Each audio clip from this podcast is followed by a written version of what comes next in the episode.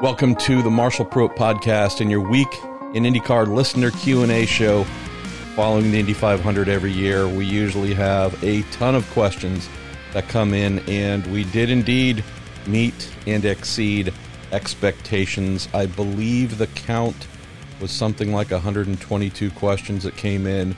I don't even want to know how many words all that totals out to, but I can tell you we're going to get to those in just a minute greatly, greatly appreciate you, everything that you have sent in for us to get through to our awesome partners at Cooper Tires who power the road to Indy. Amazing friends at TorontoMotorsports.com. I know uh, a decent number of you got to meet Derek Koska and Roger Warwick with the kind of pop up merchandise love trailer that they had uh, just right outside of Turn 1 at Indianapolis last week want to say huge, massive thank you to the Justice Brothers and give them as much love as we can. 71 years between Indy 500 wins. They were indeed on the number 06 Meyer Shank Racing Honda, driven by our pal Helio Castroneves. If you happen to look just in front of the rear tires on the little wheel ramps and such, that piece of bodywork, you'll notice that beautiful beautiful time honored Justice Brothers logo, the very same you'll see on all the stickers and promo stuff and everything that we do here on the podcast. So, massive congratulations to the Justice Brothers family. Also to Roger Warwick, again, sent him a note saying, you know, we do a lot of these fun little show cartoon logos with different era cars and drivers and whatever. We post those on a weekly basis and rotate a two or three per year. Said, hey, would love to come up with one of Helio as quickly as we can and just honor a bunch of things. And in his u- usual brilliance, Roger came up with a classic. So, going to have some stickers coming here soon. You can buy. I'm going to figure out the uh, t-shirt part as well. Make those available for sale too. So, that's the plan there. Before we get to your questions, the reason that uh, I'm recording this on a Thursday morning instead of a Monday afternoon or evening, which is normal, or a Tuesday at the latest, uh, some of you may know, may have read that someone that we met through the show, first from sending in questions, and then he and I got to become pretty good pals, gentleman by the name of Tom Schreier, uh, committed suicide on Monday. And yes, this is not the super happy start to the show that I'd hoped for, but I would just say for those who only want the Q&A part, I don't know how long this is going to be. Hopefully not super long, but freely suggest to fast forward to that bit here if you don't want to hear about uh, this little brush with the harder parts of life. So Tom reached out soon after my wife was diagnosed with breast cancer in end of August, beginning of September of 2018, had mentioned that his wife Jane was dealing with a very rare strain of cancer and they were fighting like mad and had just been a really kind and amazing guy, older gentleman I'll be honest, I don't remember Tom's exact age, but late 50s, early 60s, something along those lines. Um, just reached out to say, hey, man, uh, dealing with something similar with my wife. Uh, know that this is your first time, Pruett, dealing with this. Need anything, need any support, need whatever. Just reach out, let me know. And he and I formed a pretty quick bond as two guys whose wives uh, are their worlds, like really, truly our worlds. And just, it's crazy, right? So I'm sure so many of you, the thousands and thousands of you who listen each week, have gone through this, are going through this. We know uh, at least one of our dear listeners, Louise Smith, we're always rooting for you, Louise. You fighting through cancer right now, but it's not a rare thing. But when it lands in your world for the first time, it's like taking a baseball bat to the head. And I have the easy part of being the spouse of the person fighting cancer, going through chemo, going through everything. Our journey's been maybe a little bit atypical to some, uh, with kinds, all kinds of surgeries, the cancer spreading, uh, some other problems we've never really gotten into, but are almost as big and as challenging as the cancer itself. Fighting two wars on two fronts, um, just it's been a hellish ride. And Tom, being an amazing guy, was just there to reach out and say, "Hey, man, you don't have to do this alone. Um, even if we don't talk about what our ladies are dealing with, it's just okay to text or email or call or whatever, just to keep each other up and vent a little bit, whatever it might be when things get frustrating, get hard. So, Tom unfortunately lost Jane in March of 2019, and I know we tried on the show uh, to give him as much love as possible, tried to be as much of a, a, friend as I could while going through our own wars. Things got really bad, like really bad for us, uh, not long after Jane died. And so, still trying to reach out to him, him reaching back out to me, and just trying to keep that communal upliftment going was awesome to uh, to know that uh, one of our listeners here reminded me, uh, he and Jane, in the last couple months of her life, they would actually listen to the podcast in the hospital. Um, and I, it's just one of those things where you go, "Good Lord, what? How? I don't even know how to put words on that." Um, trying to help Jane, you know, give her uh, a little bit of boost. She uh, she selected uh, at least one of our guests. They didn't know it at the time. I think I mentioned that as well in a little social media post. But um, Tom would, uh, at, you know, say, "Hey, uh, should, would love to hear so and so on," and that we'd get him on, and just trying to help wherever you can. And so Tom got to come out to the Laguna IndyCar finale in 2019 and he was my guest for the weekend. It was a lot of fun showing him inside and around the sport uh, up close. He'd been to countless IndyCar races, followed it his whole life, but it's just fun getting to introduce him to you know what felt like most of the paddock. And anyways, uh, stayed in touch after that. Obviously, COVID created a bit of a natural barrier for a long time, and had just I'd noticed recently that I I hadn't heard from Tom in a little while, and it's an excuse but with the busyness of my life doing this job, the month of May being as hectic as it is, I uh, had just made a mental note that once I get through the 500 this week, uh, need to reach out to Tom and check in and see how he is doing.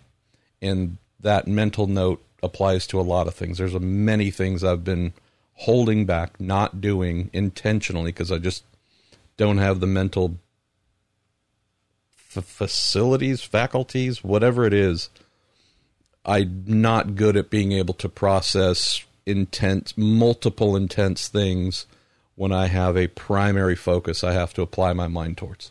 And that's been both work uh, with the 500, the month of May, obviously what we need to attend to at home. So there's a number of things each year that I say I'm going to get to that the first week of June and this is one of them. Hey, need to reach out to Tom, see how he's doing.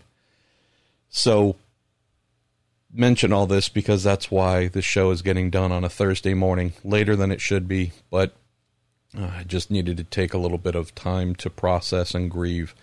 It's not like that part's done, but just needed to process. Uh, Tom took his life uh, Monday morning.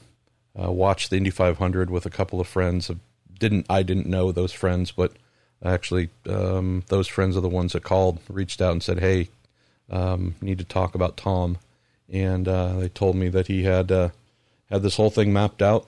Uh, it looks like he's had it mapped out for a little while, and uh, killed himself Monday morning after watching the Indy 500 with them. and uh, leaving his dog with them, who he'd spent some time recently really making sure the dog was socialized, if not bonded with them. And so, um, just rough. And I don't say that from a personal standpoint. who gives a shit what I think or feel about this? That really doesn't matter, truly.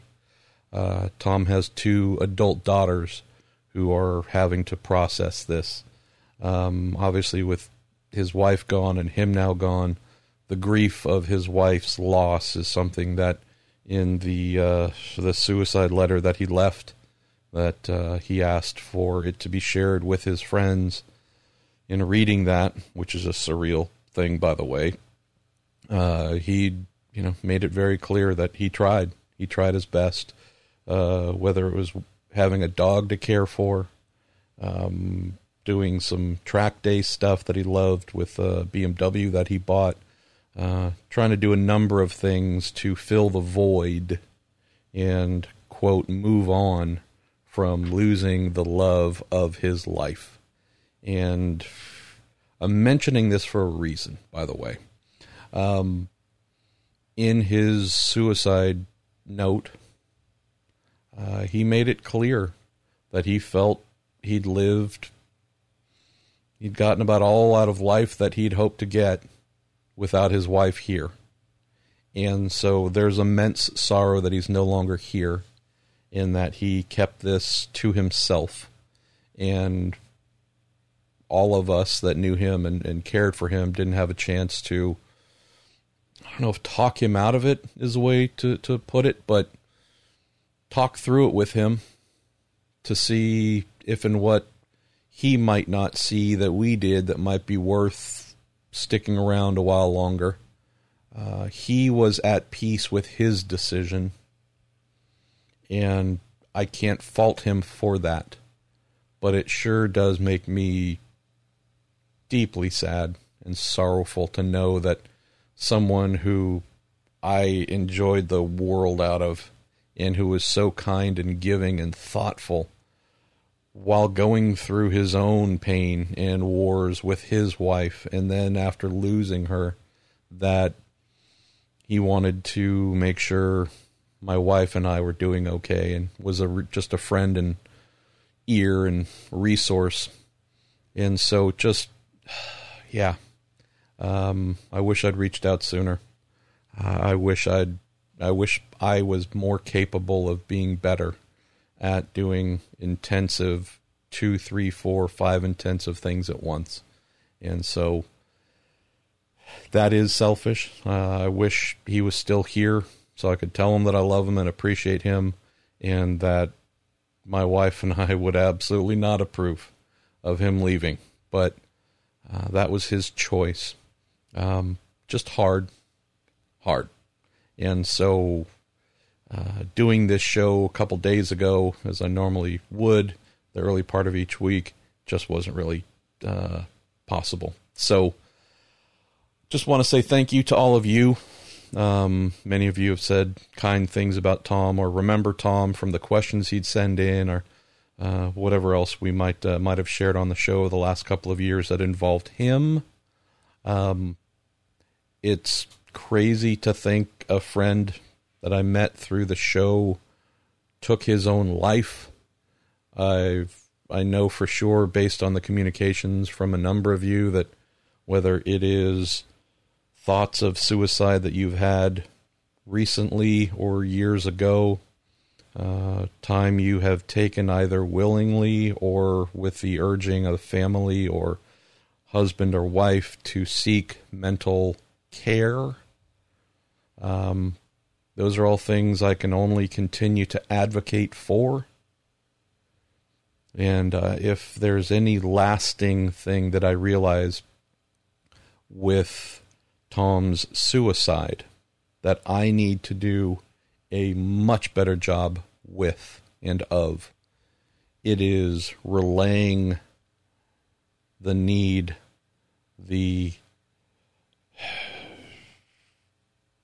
true, true shared experience that we have here.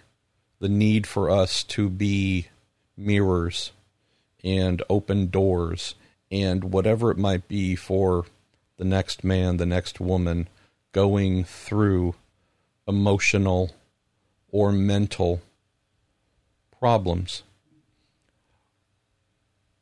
Don't talk enough about my mother and the house that I grew up in. I'm not saying that my life and my experiences will have any impact on anybody, but I do know that I grew up and was truly born into turmoil as a result of the severe mental issues that my mother had. Can't tell you because I just don't know if they were hereditary or if they manifest from events in her life, but suicide and a lot of other things uh, were part of her life, her world, and that's what I grew up in. And while I've been fortunate to not have these things passed down, I cannot claim that I've lived a life without depression at times. There's one moment where I wanted to take my life after my father died, about 25 ish, 26, 27 years ago, however, however long ago it was. Been there. Um, just don't talk about it as much as I should. And I've never been embarrassed about it. It's never been, there's no stigma to it for me. I, it's just such a normal part of my life and existence and background that, to be blunt, it just doesn't stand out as remarkable. And maybe it isn't, but I do know that uh, not talking about it and not sharing these things sure as hell leaves something that might be of value to someone somewhere uh, off the table. So I need to do a better job here of sharing and relating the harder things in life. We all come here to talk about racing, this show, IndyCar in particular, and we're going to get to that in just a second. But I'm still working this out in my head. I don't know what it's going to be, how I'm going to do it. I'm not going to open every show with some sort of Marshall's tales of mental problems and horror. Just need to think about how and what I might do because uh, I'm fairly convinced that I can do more and can do better. And if that's uh, a brighter fire that burns inside of me as a result of uh, losing Tom, then I'd say that's a good thing. All right. Going to turn the energy up here intentionally, and I'm going to fake it. So I apologize. Uh, but I don't want this show to be a downer because the Indy 500 was such an upper. Did I just make a drug reference? I don't. I didn't, but it kind of would have been years ago. All right, let's get the show started here properly. Thanks for those who listened, and also thanks for those who skipped because not everybody wants to deal with heavy stuff. Totally respect that. All right, we're gonna kick the show off with Exambalore. Who? Who you ask? Exambalore from Reddit. And here's some of my favorite words for the show. Hey, Marshall, I'm a new fan. Ah, love it when y'all write in for the first time. Says, I'm a new fan from Australia. Your pod is a great entrance into the sport. It's kind. Hopefully, it won't also lead you out the back door to leave the sport. Says, my question is Will Helio's win push the case for Meyer Shank's 06 car to go full time? And for him to make a full time comeback, or will it depend on his results for the rest of the, of the races? This could be a great marketing strength for the team to have a four time Indy 500 winner in the stable more frequently. Know that we had a number of questions like this. I do greatly appreciate Jim Kaiser, who puts together the questions for me each week.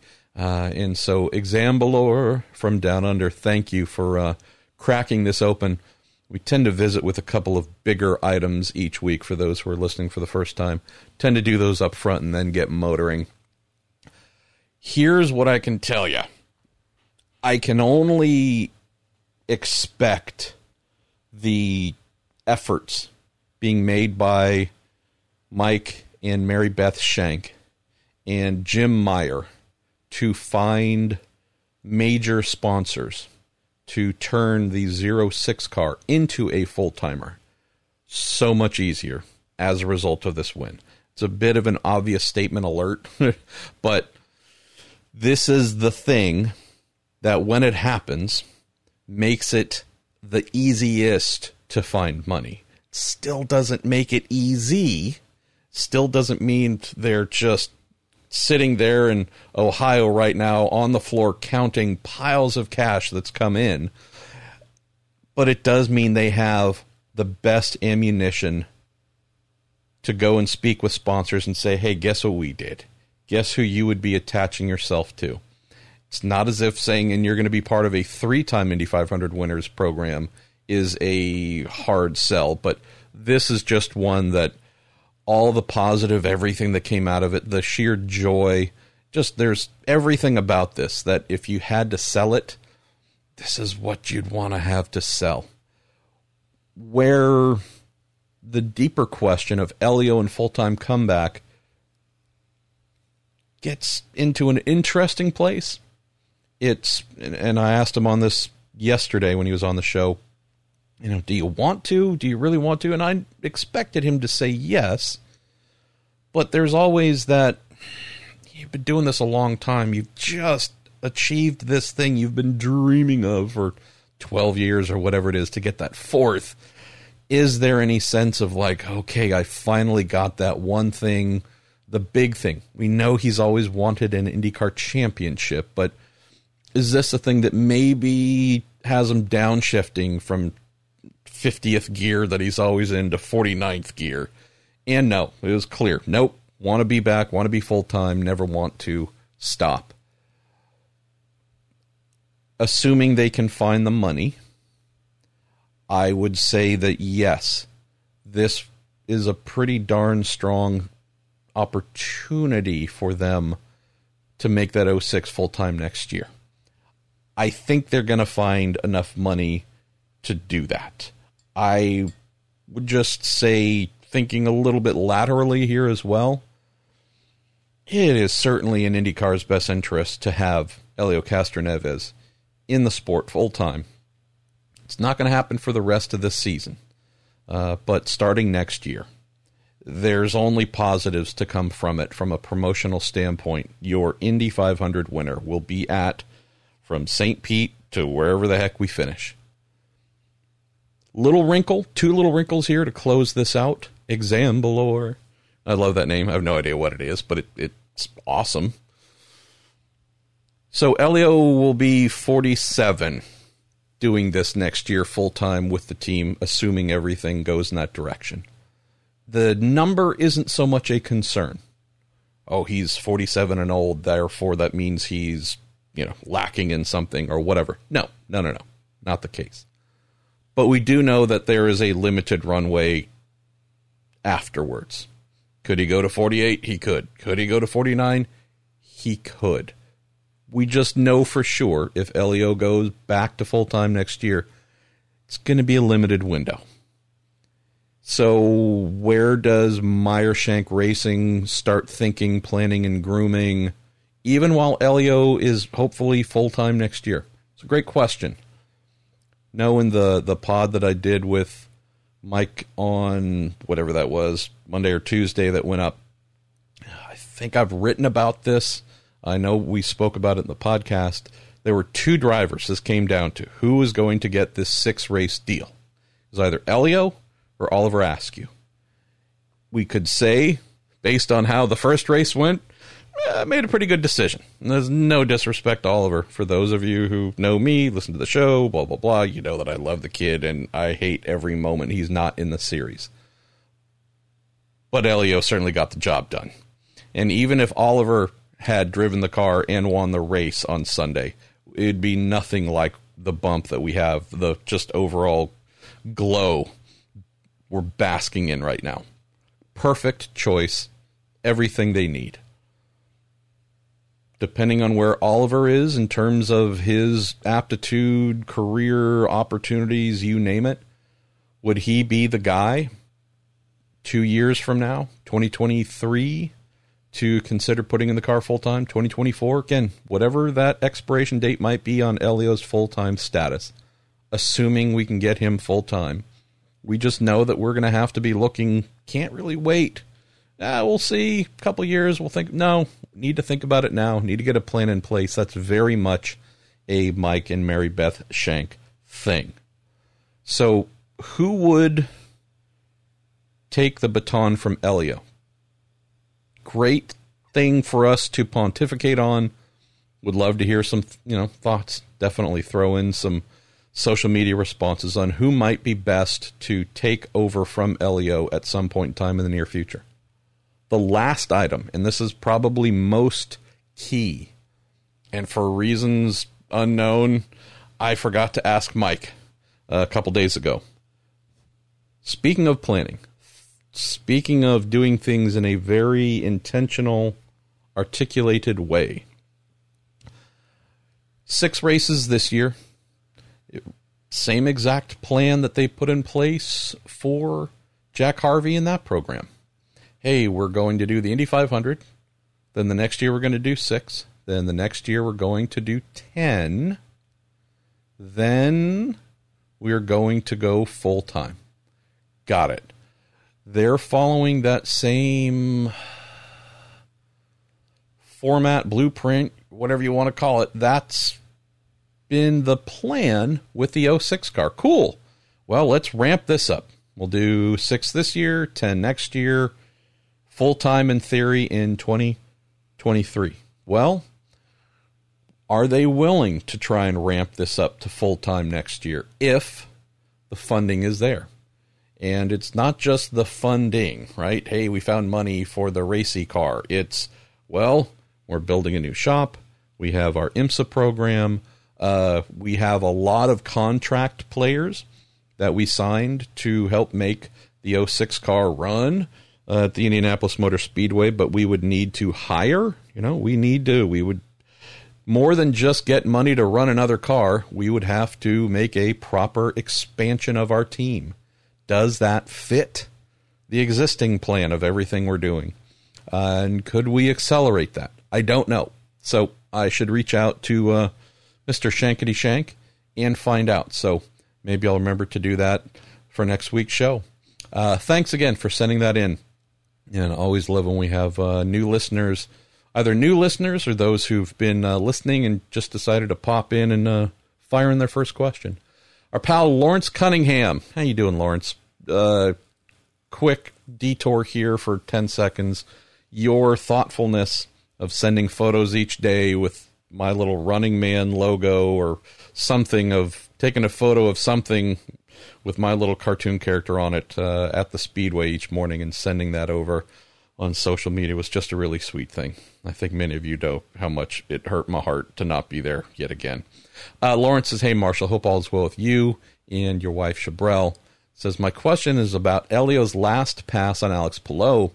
Uh, did or do you think the lap traffic that Helio ended up behind on the last lap benefited him in keeping Palou from getting a run and going back around? Says he'd heard a few drivers say that when you're in a line, that once you were four to five cars back, really made it more difficult. Uh, yes, Helio, I think, mentioned that as well in his visit yesterday, Lawrence, for sure.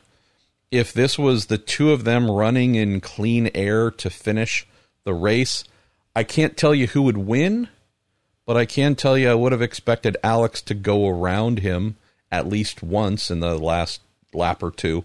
So, would have added more drama, I think.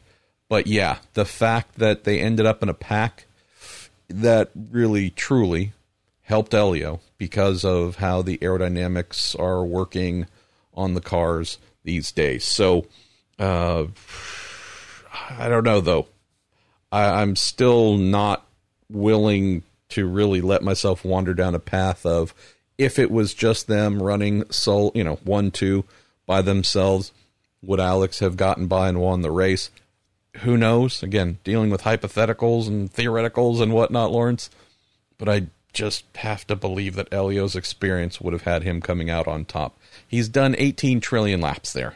Uh, he's been under pressure the whole time, none of the time, some of the time. He knows every groove, high, low, backwards, sideways. If there's a guy who knows how to get it done that is in that race, he's the guy. So I like to believe traffic or no traffic, Helio's still a four timer. Uh, our pal James Bethay. James, by the way, it's so awesome to see photos of you and the family and your beautiful young son. Uh, it's really cool when you post those. Uh, he says, When can we expect Busch Beer to become an associate sponsor of Meyer Shank Racing? If this doesn't happen, it'll be a crying shame. Congrats to the team and Helio Um, has to be in the top three Indy 500 races for sure. So, here's the thing that I don't fully understand, James. Maybe I'm wrong, and I hope I don't have the the wrong driver here. But if I remember correctly, Busch Beer sponsors uh, what's his name, Kevin Harvick, right? Am I correct? I hope I am. I know Harvick's a popular-ish veteran in NASCAR, and I know that you know they do some cool activation and liveries and whatnot. Uh, it just feels a little bit limited though. Kind of like hey yeah we're just we're sponsoring a guy. It could be kind of anybody in nascar. And of course they want to sell beer and they hope to attach themselves to a popular successful driver. Got it. All those things make total sense. Not saying they should stop doing those things but they don't have a story. There's not a ounce that i can think of that i know of as a guy who really doesn't follow NASCAR that much, so I'm probably talking out of my butt. But I can't think of any real story for them to use to promote their brand with what they're doing in NASCAR. So don't change it, keep doing it. It's working. Clearly, they wouldn't be spending the money each year, tens of millions of dollars, if they weren't getting something back of value. So, again, that's all good. But boy, this Meyer Shank Racing victory the team owner, the earthiness, truthiness, uh, midwesternness. You don't have to write anything. You're saving money by sponsoring them. You don't have to really hire an ad agency to come up with something. Like it's all here. It's a built-in story. The the realest team owner in motor racing wanted nothing more than to knock back and crush a Busch Light standing near the yard of bricks after winning the Indy 500 and did on national TV. Didn't give a fart, right? Just what? I mean, this is uh, all you do is sign the uh, the agreement. It costs you a little bit of money to get it from IMS Productions, but all you do is get the footage of Shank knocking back the beer, just go visit his home, use the photos of the cases upon cases. I mean, there's at last count more than 600 cans of Busch Light dropped off on his porch. right. It's all there. So just saying, James and Busch, you're not they're not listening, but I'll pretend they are. I don't know what it would cost you compared to what you spend in NASCAR.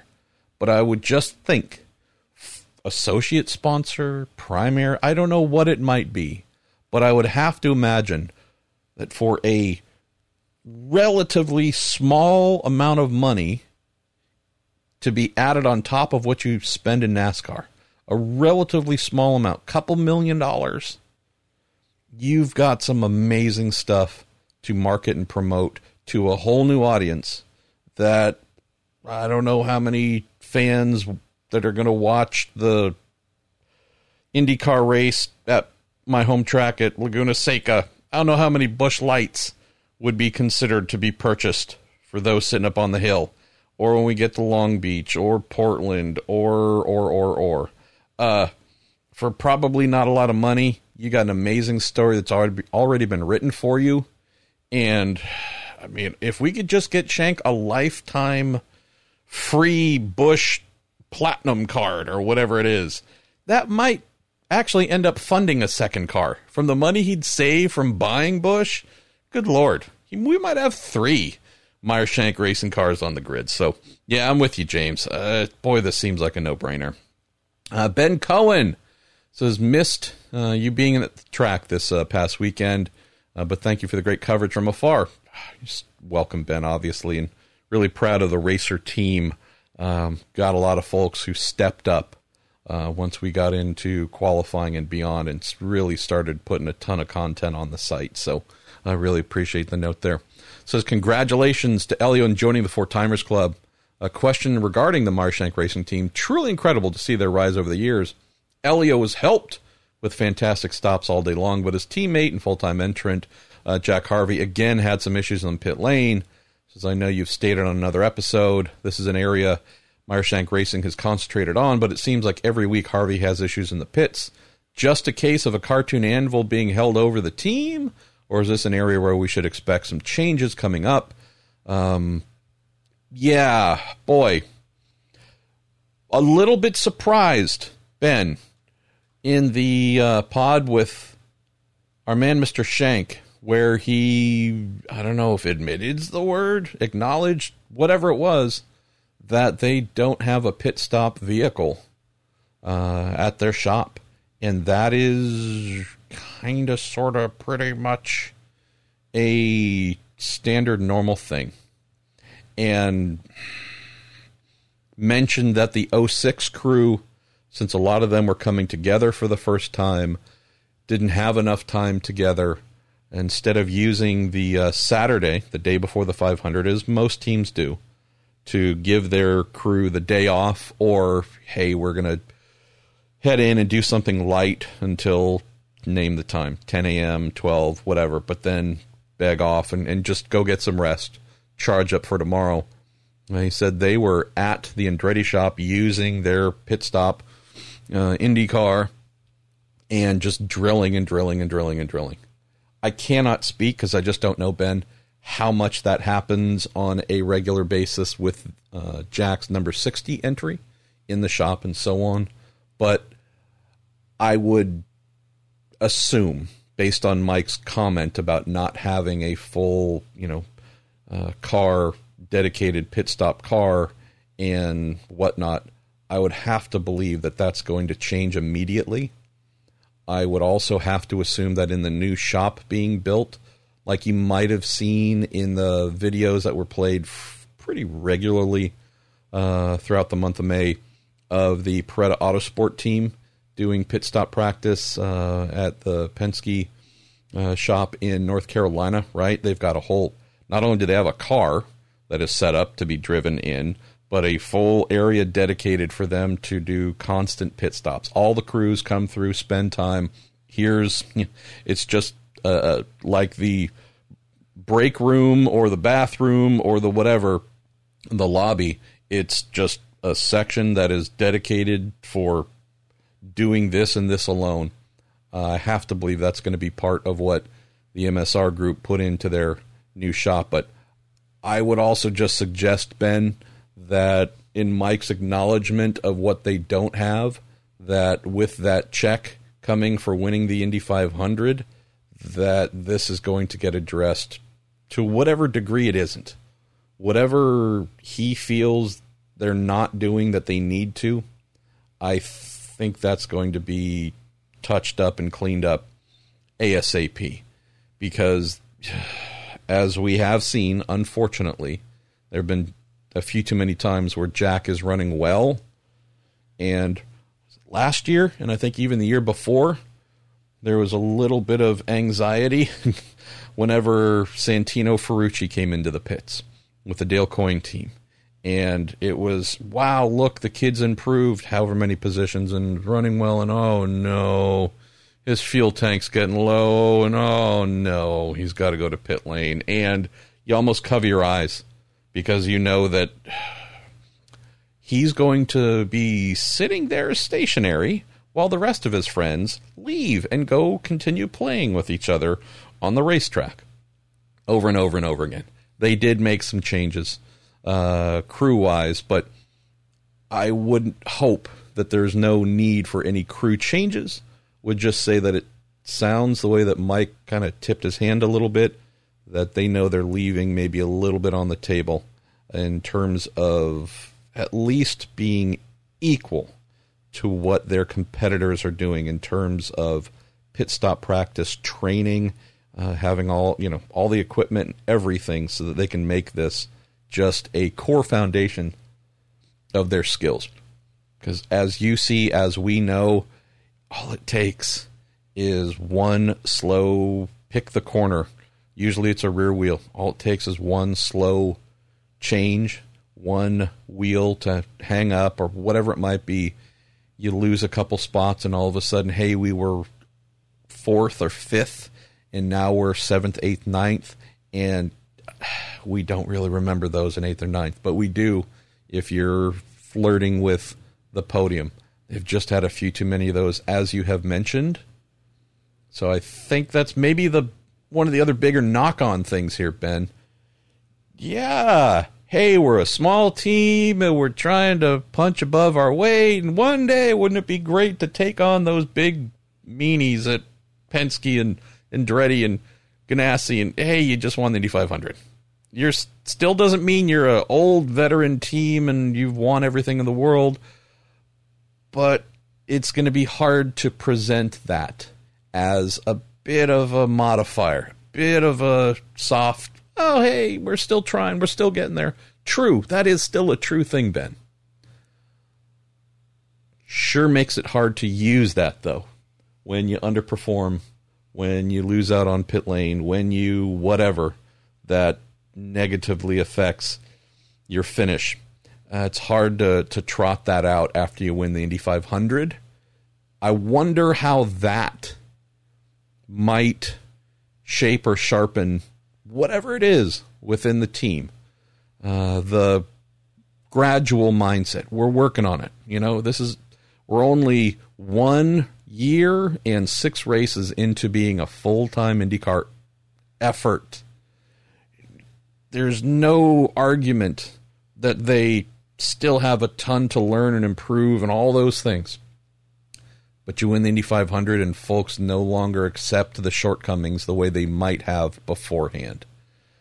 Just be interested to see how that manifests in what they do going forward to erase and eradicate any of the little soft spots that have maybe held the 60 car either out of victory lane or out of having more podiums. Uh, last Helio item or two here uh, from Reddit the caution light news. Uh, will the opinion of the 2002 finish change now that Helio is a four time winner? Great question. Says, I know Paul Tracy made a jab at Helio, but it was more lighthearted, or will some diehards consider Helio only a three time winner? Uh, I also love, by the way, that Helio jabbed back right after getting his fourth. Uh, I love that he set the public record straight in his opinion, and he's always played that nicely and softly from a public standpoint. But even though he passed it off a little bit jokingly here, uh, setting the record straight on 2002, I did appreciate the fact, you know, he put his chest into it. He you know, I loved it. So the reality is, of course, uh, the folks who have held on to the PT was robbed, Helio's a fake 2002 winner. You know, congratulations to the new three time Indy 500 winner, which I saw not many of, but a couple of little posts like that um, after his win on Sunday. Of course, the people who don't want to let go of stuff aren't going to let go. Hell, go back to 1981 with Mario and Uncle Bobby. There's still some folks who are really bumpy about that, really grumpy too. I wouldn't expect that to change here. Uh, I side with the uh, the team green approach with PT. I think this was a bit of a jobber deal. Uh, I think this was IMS, in the Indy Racing League. I really, truly do not think this was handled or treated in a truly fair manner. I do believe if you wanted to get down to the last minutia of time on when the yellow light went on and who was where and was PT in the lead and therefore it should have gone to him and blah, blah, blah, all these things that have been turned over and over and over for 20 ish years. If Paul Tracy was the winner of the 2002 Indy 500, I would have no argument with that. I never felt like he got a fair shake because this wasn't an era of IMS and the IRL that I, I mean, I, my last year working in it was 2001, so I at least have a little bit of firsthand knowledge of what it was like back then. Yeah, th- this maybe wasn't an era where everything was a thousand percent above board. Reality is, though, they named Helio the winner. That is what is official. That is what stands. And while I think PT uh, got a, a raw deal on it, I don't hold a grudge. I don't look back and say, "Oh, he's Helio's a fake winner." No, it's not fake news. He's the real winner. The people who hold the race and decide who wins and affirm who wins and certify who wins. They put Helio's name there. Therefore, he's the winner. Therefore, he's a four time winner. So I know it might be a little bit crazy for me to say something on my podcast that is sympathetic for Paul Tracy. This has nothing to do with the person, but the competition that took place. Reality, though, Helio's the winner. So, uh, for those that still hold a beef and want to argue otherwise, and so, hey, keep at it. It's never going to change it, but if it makes it feel better, keep at it. Uh, hey, I would rather, I would rather see Helio make a little uh, knockoff 2003 Indy 500 winners ring and give it to PT as a little bit of a jokey thing, but also a little bit of an olive branch. PT would never wear it. He's a proud person. Uh, but, you know, there's still some fun to be mined from this. So let's see if they're willing to do so. But the jabs back and forth, I thought that was fun. And to my surprise, because PT's usually good at, you know, the, the knockout punch, I was a little bit surprised for him to lay back when Helio uh, set his record straight. So, anyways, good stuff there. Uh, Michael Brennan, you close the theme here. Marshall, now that he has four wins and a phenomenal overall record at Indy, can we say Helio is the greatest of all time at Indy? What say you? All the best to you and continued prayers for you and your wife. I'm going to take a sip of coffee. I would place Helio in a group of greats. I would by no means name him the greatest of all time. And that's no disrespect intended. Uh, oversharing here, if you didn't know, he and I have been friends for 25 years. We've known each other for a long time. Uh, worked with him on a racing team, the Hogan Racing CART IndyCar team. I was an engineer on that team. Not a very important one, but hey, that's cool. There are different levels of engineering importance. I was not that important, but you know, known each other for a long time, worked together on the same team as teammates, blah blah blah. Uh, love him. Would love to say yes. My old pal Helio is the greatest of all time, having earned his fourth. I just can't, and it's for one specific reason.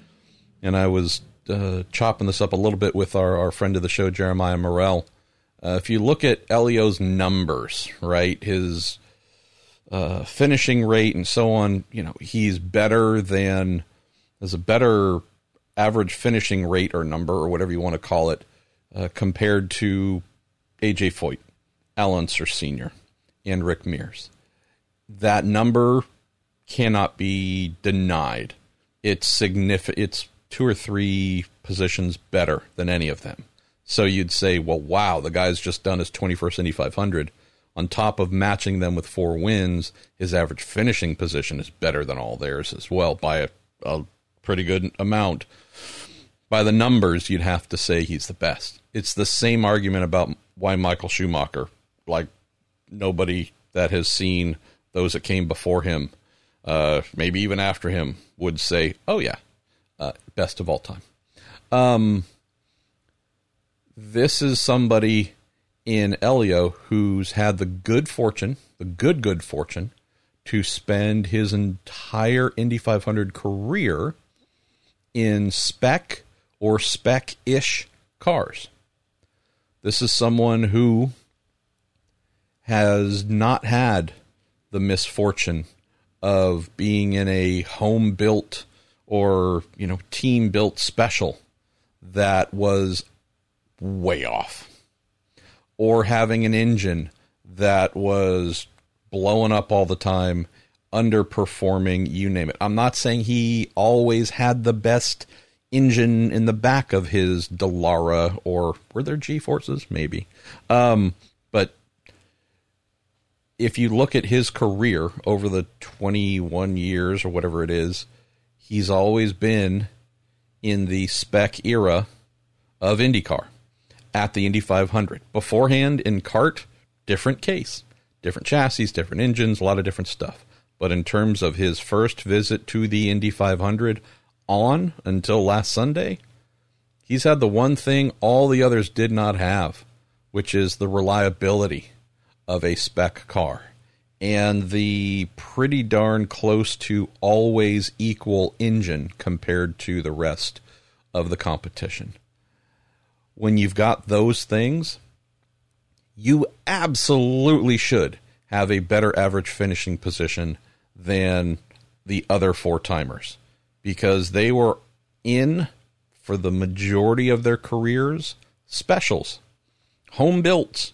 Rick Mears, how many Penske chassis was he in? I realize not every chassis he was in was a Penske, but just saying the vast majority were Penske's. Variety of engines, quite often good, if not great engines. Not always the best, though. Years where the chassis, often they were the best. There are also years where there are a couple dogs in there. Uh, AJ, all over the map. From the Roadster era to from the Roadster era to rear engine to then turbocharging to then wings to then ground effects to then kit cars, right? The the British era kit cars of Lolas and Marches and such, uh, all over the map. Some of the designs wonderful, some of them terrible. Uh, yada yada yada yada yada. Al Unser, similar thing, all over the map. Some awesome, some not. It just takes away the ability to compare Helio to the others.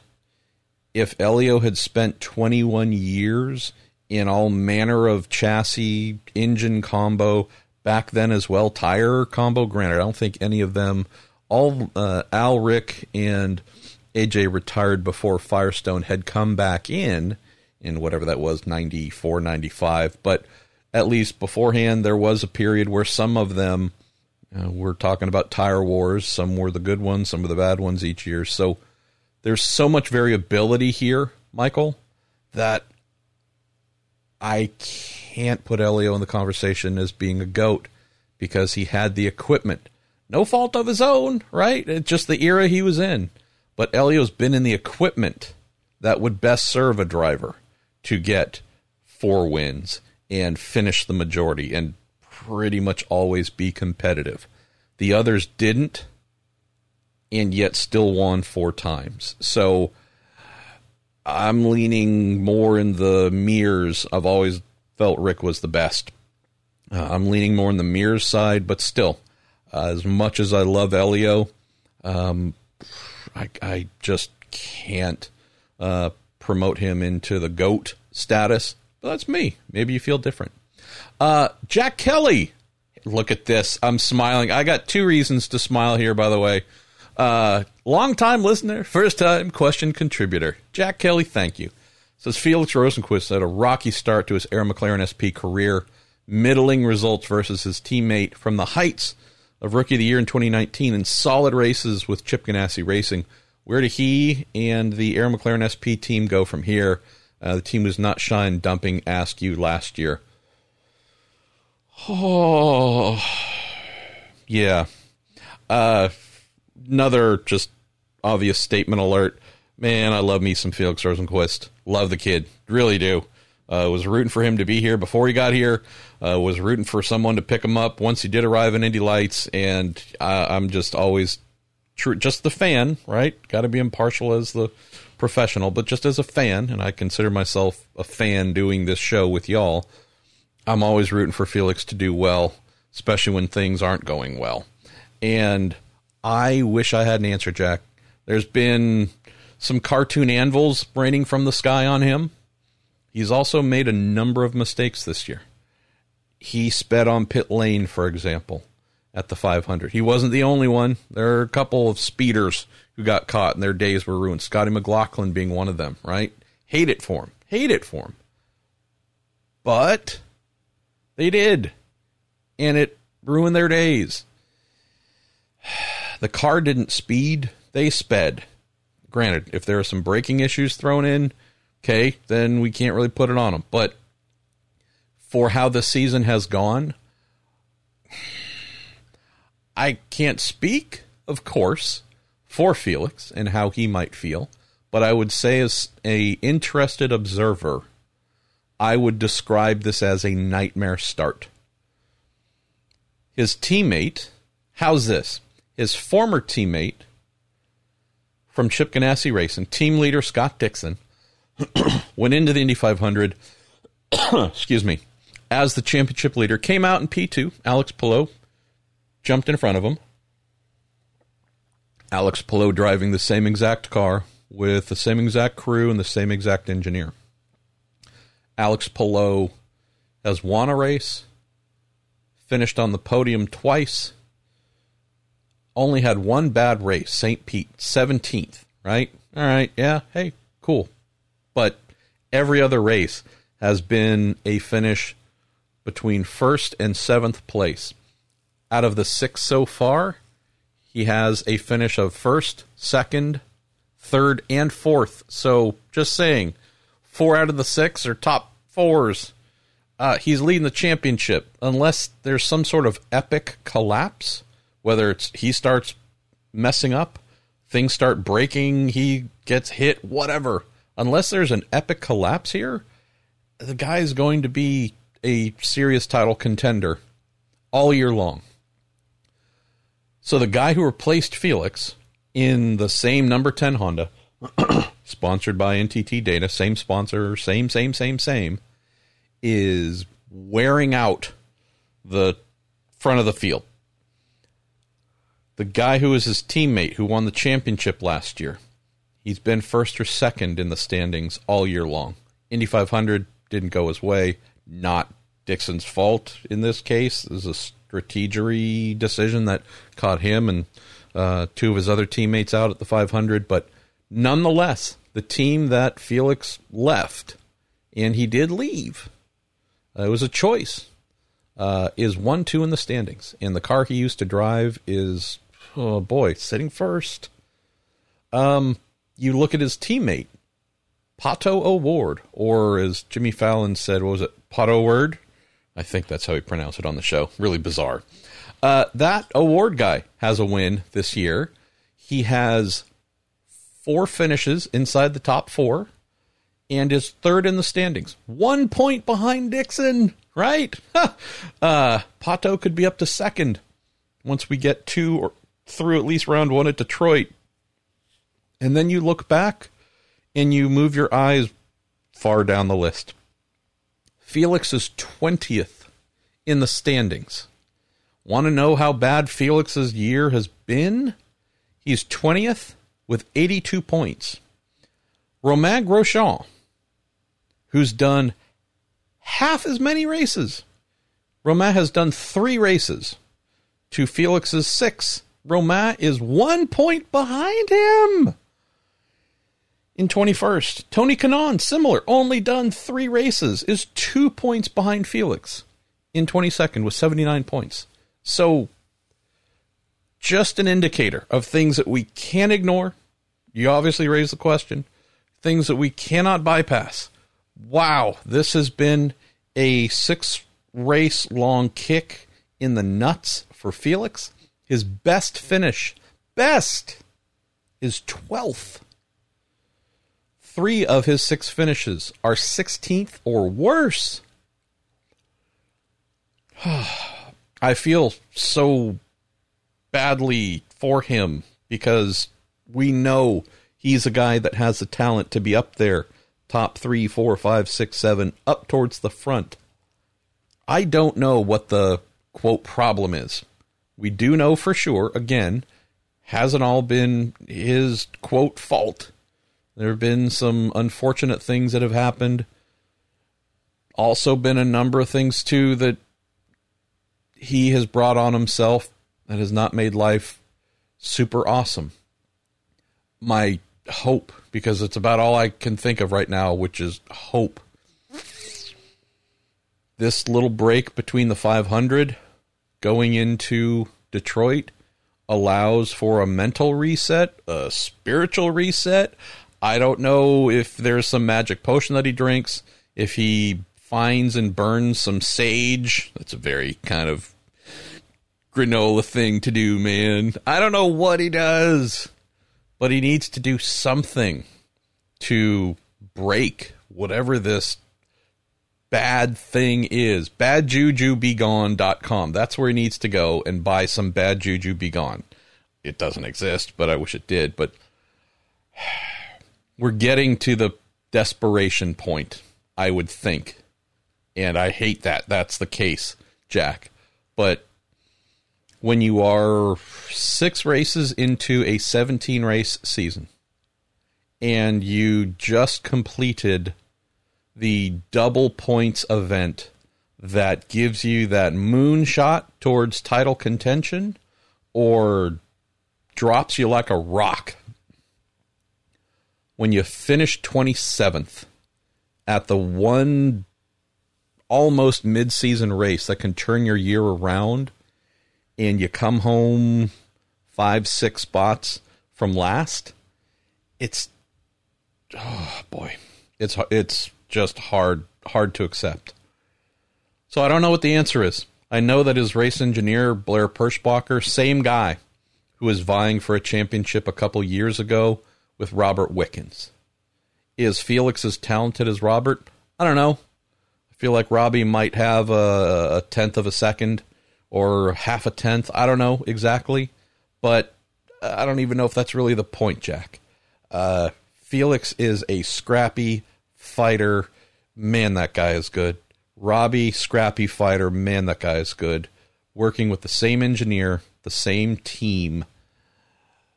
One of those two is continually getting less out of the car than the other did where Robbie took the lead in the team. Uh, he and his pal, Mr. Hinchcliffe. Robbie became the team leader pretty quickly among the drivers, just based on results. Was leading the team forward. Was incumbent upon Hinch to rally back, fight back, and reclaim that position. Didn't necessarily happen, but they weren't. It wasn't a night and day difference between the two in terms of performance there's been a night and day difference between Pato and Felix. I know Felix is new to the team. I know that there's a lot of things we could say there. Robert Wickens was not only new to the team, but new to IndyCar. He'd done one Friday practice session. The year before, was it? Uh, before becoming an IndyCar rookie, having to learn ovals, having to do all kinds of things. Not piling on here with Felix, but he has done two years. Been to all the tracks, won a race, been great on ovals, been right, not a lot of holes in the game. So other than getting to know a new team, working with Chevy for the first time instead of Honda, again, a couple things that are new for sure. But if you look at where Robbie Wickens came in with everything to learn and was an instant contender with Blair with this team, this is one of those mysteries where you have to wonder what isn't clicking either between driver and engineer or what in the driver's mind is not providing the clarity to then find the right setups, make the right decisions on when and where to pass, how hard to push in a corner on cold tires, and if you go too hard, do you go off into the gravel trap and not have a chance to qualify? How hard to push on entry to pit lane? And does speeding become a possibility, which then ruins your race? I don't know. Uh, I just don't know. But it, boy, it makes me sad because Felix should be up there kicking butt. All right, let's uh, let's keep going here. We do have a lot of questions to get through. I did not mention, by the way, at the opening of the show as to how long this episode would be because I want to stop doing that to myself because I'm always wrong. And so I'm wrong enough on a daily basis that maybe I should just stop setting myself up to fail there. Uh, Matt Hockey Hawkins says, MP, longtime listener uh, to the Sports Car Show, the Week in Sports Cars, first time questioner for the Week in IndyCar. Thanks, Matt. That makes me so happy. I'm smiling like a bigger idiot than usual. For someone who's now got the bug for IndyCar, would you recommend going to the Indy 500? If so, any tips you could give? I'm now actively looking to go to the Indy 500 in a few years. Definitely don't go, Matt. Terrible race. No one likes it. No one ever shows up. Of course, brother. Absolutely. I would recommend. Uh, I, if I, I could be totally wrong. I, are you in the UK? I think you're in the UK. Uh, I apologize if I am getting that wrong. But if you're going to do this, not only do it, but I would recommend if you can make a longer trip out of it, definitely come out and try and take in qualifying weekend and stay through and use the, the time in between to go and see some pretty cool things in and around the state. Um, take in some short oval dirt track racing as well. Uh, maybe go venture out and see the kids, our Road to Indy kids, powered by Cooper Tires, of course. Uh, go see them at uh, Lucas Oil Raceway near the track. Track I'll always call IRP. Um, go be a part of the culture. See it, feel it, experience it. Drive around Chicago's four hours north or whatever. Um, you know, there, there's a lot of cool stuff to go do and see for sure. So if you can, absolutely come on out uh, book your hotel early, really, really, really early, so you can find something that's closer to the track compared to 40 minute drive outward that is still going to cost more if you book it late. So, uh, certainly will give you more specific suggestions on things to go see and do once you get that locked in, Matt. But it is a bucket list thing in life if you're a racing fan. Go to the Indy 500. Go to the Daytona 500. 12 hours of Sebring. I know Monaco is one of the three great races. I've never been, so I, I, can't offer any insights as to whether, boy, go see it, it'll blow you away or not. But it's one that we know about. Get yourself down under to Mount Panorama, see the Bathurst 1000, 24 hours of Le Mans you can get to Spa for something or the Nurburgring, you know, this is the motor racing fans bucket list. And little bit biased, I'd put the Indy 500 at or near the top, but yes, please do it for yourself. I think what you will find is the communal aspect of the Indy 500 might be a little bit different than you find at some of the events that I mentioned. Not all, because some of them are just like a big hug from your fellow racing fans, and it's going to be amazing. Some won't. Le Mans not really that way so much. Uh, I wish it were, but it's not. But Indy 500, it is a place where folks love being there. Everyone has a real deep family story, a link, something that goes back multi generations even if they're a first timer uh, and been going there for however many years, there's a personal aspect to this event that folks take pride in. Tends to be a really awesome conversation starter. Tends to be a thing where it's very rare where a group of folks sitting in a cluster wherever they're in the grandstands to just be silent among one another, not communicate, not share, not shake hands, introduce each other, stand up and talk, hey, would you like a this? Would you like a that? If it's folks who are camping outside the speedway, inviting one another over for drinks and food and whatever, it's a it's a gathering, and I, I think that aspect of it, Matt, is something that you and uh, any that you might be able to bring with you would truly love. All right, we're getting to the question that I've been asked, I think, 11 million times since Sunday and it took me a little while to uh, lock down everything on this. And it's about brakes, man. Uh, them's the brakes. Uh, Wellington Neasley, and I'm sorry that I just screwed up your name, Wellington. Wellington Neasley. Says, Greetings, Marshall. And uh, Jim chose your question to represent the dozens on this that came in. Uh, there were a number of incidents with drivers entering the pits only to have their foot go straight to the floor.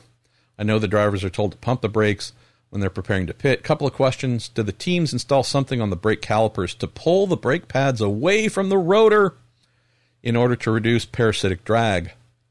Says that seems like something reasonable for qualifying, but could be absolutely terrifying during the race. As I recall, the IndyCar switched brake caliper or brake suppliers a few years ago, and that there was some grumbling. Intent, uh, I'm intentionally not referencing the two manufacturers. Uh, could the braking issues be equipment related?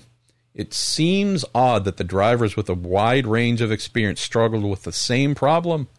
Uh, also mentions, hope you and your brother are doing well. Hope to see you back at the Speedway next year. Thanks, Wellington. The goal, dream, desire, and everything in the Pruett household is for my wife and I to be at the 500 next year together. So, yes, that's the dream. So, brake manufacturers, happy to mention them, uh, know both, respect both, etc. Uh, the former brake supplier to the NTT IndyCar Series, Brembo, the current, I believe, since 2018 in terms of exclusive and full package that would be PFC Performance Friction Corporation. So you are spot on as to what those that I've spoken with on pit lane, and we are talking crew chiefs, mechan- just regular mechanics, engineers, the usual deal. Call a lot of friends, say, "Hey, um, what do you think?" And had a pretty strong inkling as to what it was, but uh, still wanted to speak to those who are in the know. They all came back with the same answer. And so, obviously, I don't share my sources, but I can tell you they're real people, meaning they're real. Okay. They, they're not jokers. They're not, you know, two people removed and they overheard. I'm talking about people 100% in the know because they do it uh, themselves. Sorry that my voice is trash, but this is my unpolished turd of a show, so I think you guys expect it. So there's a system that comes as part of the PFC caliper kit. Um, it's the brake pad retraction kit. Pullback springs is what they were called back in the day when teams devised their own, when they were allowed to. And they, these have been around for a really long time. It is exactly as Wellington describes. For those who aren't super technically inclined or maybe don't care about this stuff, it's a really basic premise. As you hear about each year, specifically on the super speedways, we only really have one now with Indy, but when we're talking about the big ovals with really long straightaways where they are the lap time is obviously a function of power and uh, aerodynamics and whatnot. Well, just like teams try and do everything they can to remove drag, right, from the wheel bearings and inside the transmission and make sure the body is fitted perfectly and there's no gaps or seams that would cause undesi- unneeded turbulence that would slow the car down. All of these little I always refer to them as little parachutes, little tiny parachutes throughout the car that slow it down in a straight line and therefore obviously bring the uh, lap speed down. Teams spend an inordinate amount of time trying to remove all the little bits of friction or aerodynamic drag, all these little tiny parachutes that slow the car in a straight line and the like Ed Carpenter Racing, for example. What was the big question coming out of qualifying? How the heck did they beat up on all the other Chevys and Team Penske in particular? I mean, you gotta imagine, gotta think that when it comes to perfecting their cars, removing more of those little tiny parachute type things to slow it down in a straight line, they did a better job than the rest in the Chevy camp. So, same thing applies here with brakes. Now, if we're th- talking about your road car, you're firing down the highway, going down a two lane road, whatever, your tires are spinning, wheels are spinning, brake discs are spinning, obviously. It's all they're all connected and attached, spinning the same time. You have your brake calipers at all four corners. You have your brake pedal. Hopefully you have a brake pedal. Hopefully yep, that was one of the options you paid for. And connected to that brake pedal, brake master cylinders that manage the brake fluid. You press on the brake pedal, the master cylinders then kind of a plunger system. If you think of maybe a syringe pushing fluid out, push that brake fluid out through the brake lines, out to the calipers. In those calipers, there are pistons that extend outward. They're pushed. The pistons themselves are moved outward by that brake fluid. So you step on the brakes, that fluid gets pushed out, pushes the back of those pistons, and those pistons, which have the brake pads sitting right in front of them, smash those pads into the brake disc. So step on it, pistons clamp, push the pads up against the brake discs, you slow down. Those pads on your street vehicle do not rest right up against the discs. They sit super, super close, but they're not actually making contact with them most of the time, right? Otherwise, you'd be slowing down. Uh, you'd probably be smelling brakes a lot of the time. That's designed into the system. With IndyCar, there's a bit of an extra step that gets taken. And what is pretty cool about this is teams realize, you know, even though we're not trying to have the brake pads connect and touch the brake discs, even though that really doesn't happen very much just going in a straight line on the speedways, when we turn, if we happen to hit some hit a little rumble strip, if we there's a lot of little things that could happen where get a little bit of knockback from the pad, you get contact between the disc and pad, you get friction, you get slowed down a little bit. And so teams, smart teams, said, well, hey, those are four little potential mini parachutes causing friction and drag and slowing us down, bringing our average speed down. Let's come up with our own little homemade way of preventing that. And so the quote pullback springs were something that came up with decades ago. And this is again more super speedway type stuff than anywhere else. And that's in this spring system just truly did like what it says pulls the pads back and away from the disc to make sure that there's no contact, no friction, no slowing down. And so when it came time to use the brakes, driver would obviously step on the brake pedal and have to apply maybe a little bit of extra force to push through those springs, overpower the springs, pads smash up against both sides of the disc, car slows down. Got it. So that's a basic premise we're talking about here. With the modern system, which is, again, off the shelf, buy it, install it, and use it, no longer homemade, no longer allowed, right? Can only use what PFC sells. They're not springs, they're little spring loaded levers that hold the pads back. Two ways of using them traditionally, and this is just going to try and get to the uh, the answer here and then move on. I've written about it. I think 1,500 words just going up on Racer today again. I apologize. It took me a little longer than expected to get my post race column done, but it is 100% normal, Wellington. And for everyone who's curious about the brake problems, it's 100% normal for basically every team at the Indy 500 to use the PFC pad retraction kit you can, I shouldn't say can, you do. Each team sets how much those pads are pulled back, the gap. The problems that we saw based on what everyone that I spoke with says they are convinced was the reason behind it is about the gap that was used.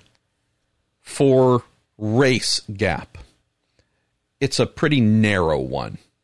It's not pulling the pads back very much. Driver having to get on the brakes, maybe pump it up a little bit, as we said, because if we're pushing the pads back even a little bit, we're pushing the fluid back.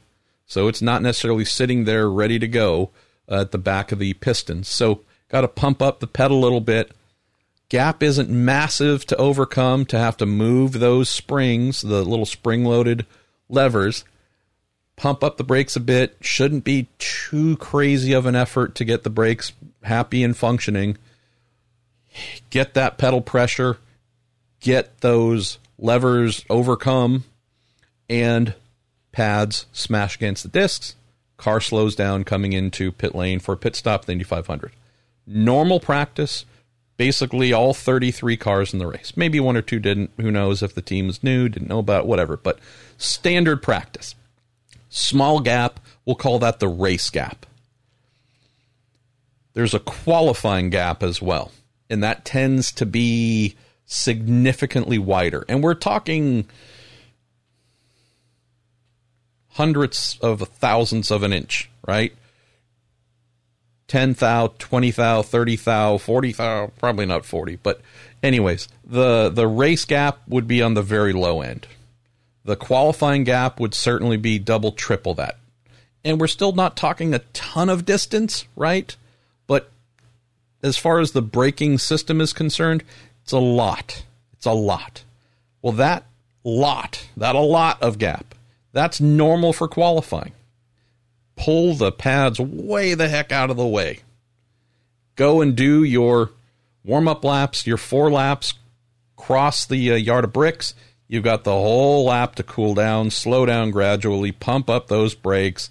I mean, truly, just by lifting off the throttle, there's enough aerodynamic deceleration from the downforce and drag to do a lot of the, the quote braking for you. You can downshift as well. There's a lot of other mechanisms you can use over the course of a full lap to get the car slowed way the heck down and come to a very easy and controlled stop on pit lane at the end of your run. So again, some pumping up the brakes for sure is required, but it's not a panic thing. It's not, oh my God, stop. What everybody that I spoke to said was, huh, this sounds exactly like some teams were trying to get a little bit special, little little little playful here, wanting to go big qualifying pad retraction gap to make sure there was no chance on earth there would be any contact, pad knockback. It like never, not a chance. We're going for the big gap, the qualifying gap, but in the race to make sure we maybe if there are some little tiny contacts that happen with other teams using the race gap and they have those little tiny moments every now and then of friction happening. Well, it's never going to happen to us. That's going to be an advantage. Got a dog barking outside, by the way. Apologies. That's we're going to try and eke out a little advantage here that maybe will help us in the race. Um, in doing that, you create a pretty significant scenario for the drivers to have to manage because they don't have a whole lap to slow down.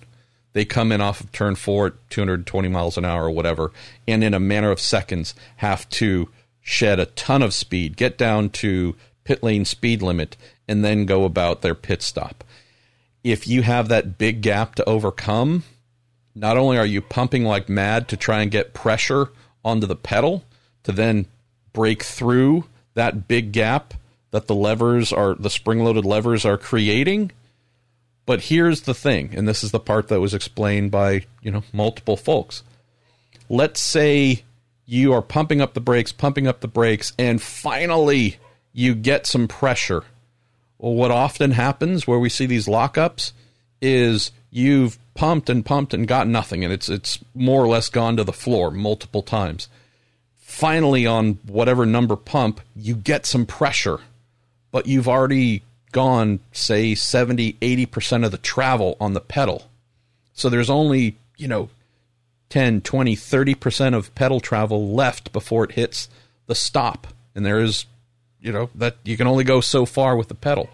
Well, what happens when all of a sudden, after getting nothing, you get something or everything, and you've only got 20 or 30% of pedal travel left to manage that? There's not enough travel to modulate the brakes.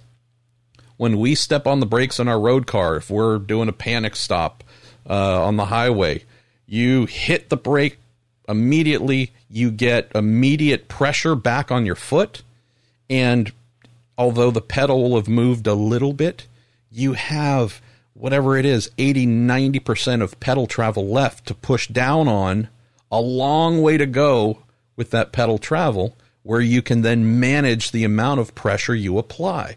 And maybe you apply a ton, and as you feel like, oh, Jesus, just about to lock up or whatever, you can pull back a little bit and modulate and such. And you've got a lot of room with the travel pedal, the pedal travel, to manage the car slowing down in a panic situation. Well, what happens when you only have 20% left? It's basically an on off switch you don't have enough room to modulate, you don't have enough travel left to modulate the braking. And so this is what we saw an absolute ton of. Uh, I shouldn't say a ton. This is what we saw with those that we witnessed experiencing the problem.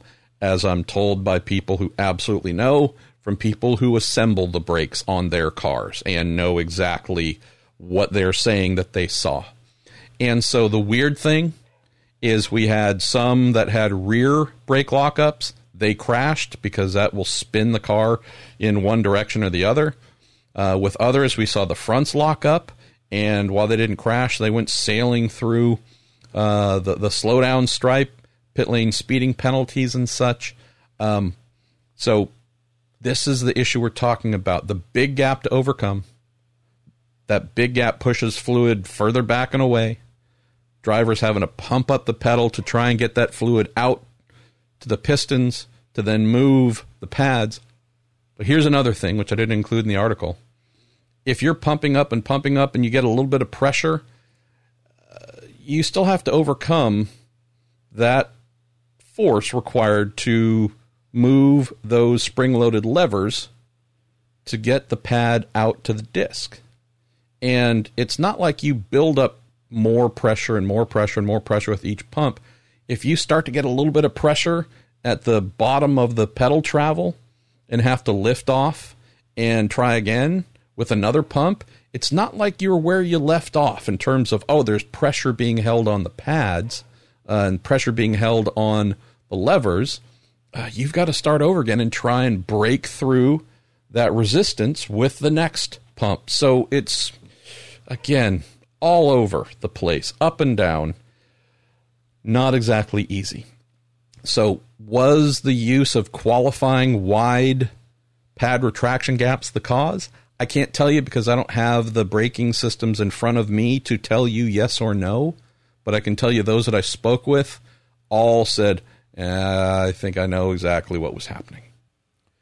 All right, we're back after a little break uh, you didn't know about, but had to make uh, breakfast for my wife and get her uh, get the process started for uh, today is our long three hour physical therapy session for her. So had to get the uh, the band struck up there, and we now have uh, both of our cats, Rocky and Rosie, sitting on my left, staring out the window. I would be very surprised if one of them didn't start chirping, wanting to be fed two hours early. It's pretty much normal. All right. I hope I answered the uh, the brake issue stuff, Wellington. While away here momentarily, I also just took a look through the edit on the brake piece that uh, Racer's editor fired back. It was originally in the uh, cool down lap post race column, but with it included, it would have pushed that column to over 5,000 words, which is way too much for the interwebs. So broke that out into a separate piece. So just polish that up, and hopefully that'll be uh, live here soon for you to, uh, if needed or if desired, uh, take a little read through that. So, got uh, a little while longer here, so we're going to keep going. I failed to mention in the beginning failure, pretty normal thing for me. Uh, our pal John Wojnar, who uh, is one of the, the leaders of the listener group known as Prue Day. Uh, it's a fun assembly of people, really, truly a fun, eclectic, wacky, silly group uh, of listeners who've come together. And I'm not involved in the group, the club. Uh, it's just them doing their own thing. John asked me to mention that if you are wanting to go and catch the duel in Detroit, the IndyCar doubleheader coming up not this weekend but next, apparently there is a 15% discount on tickets if you use the discount code volunteer. I don't know if it matters if it's all caps, lower cap, non caps, lower caps. That's pretty smart, Pruett. Uh, volunteer.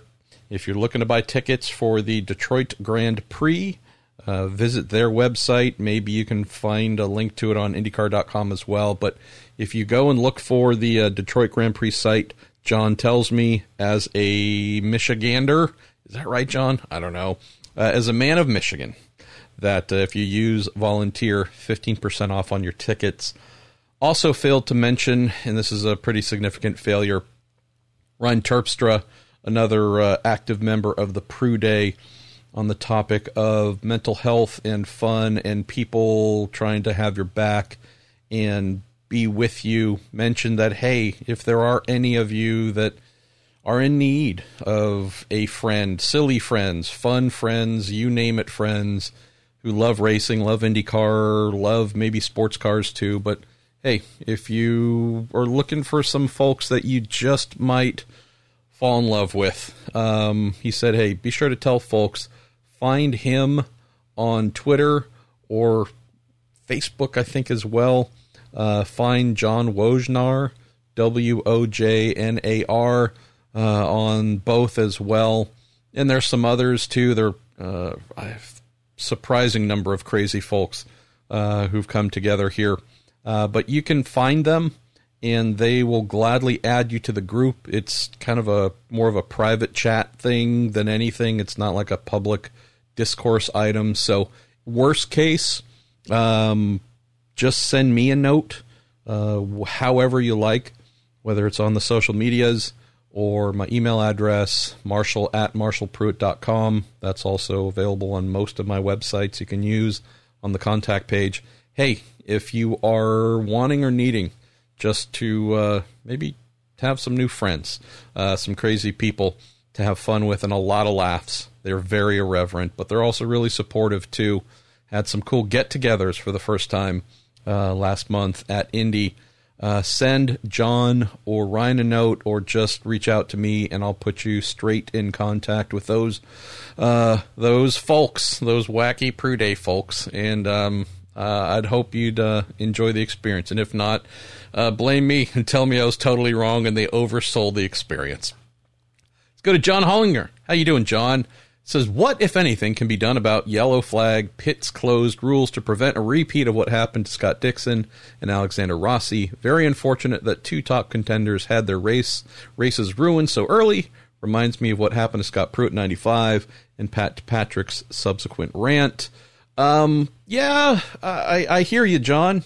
Uh, whenever really good driver X uh, gets caught out by the pits being closed. and I don't know why my voice just broke there, but hey, it did. This is the natural response. Why do we do this? This is stupid. Why, why, why, why, why? And in those instances, you have I have complete sympathy for them because that rule bit them in the butt. And then there's often other times where they are the massive recipients of great advantage. Uh, the hammer uh, turns into a feather for people at some point in time with this rule. I don't know if I love it. Uh, I got to go Juan Montoya here. It is what it is.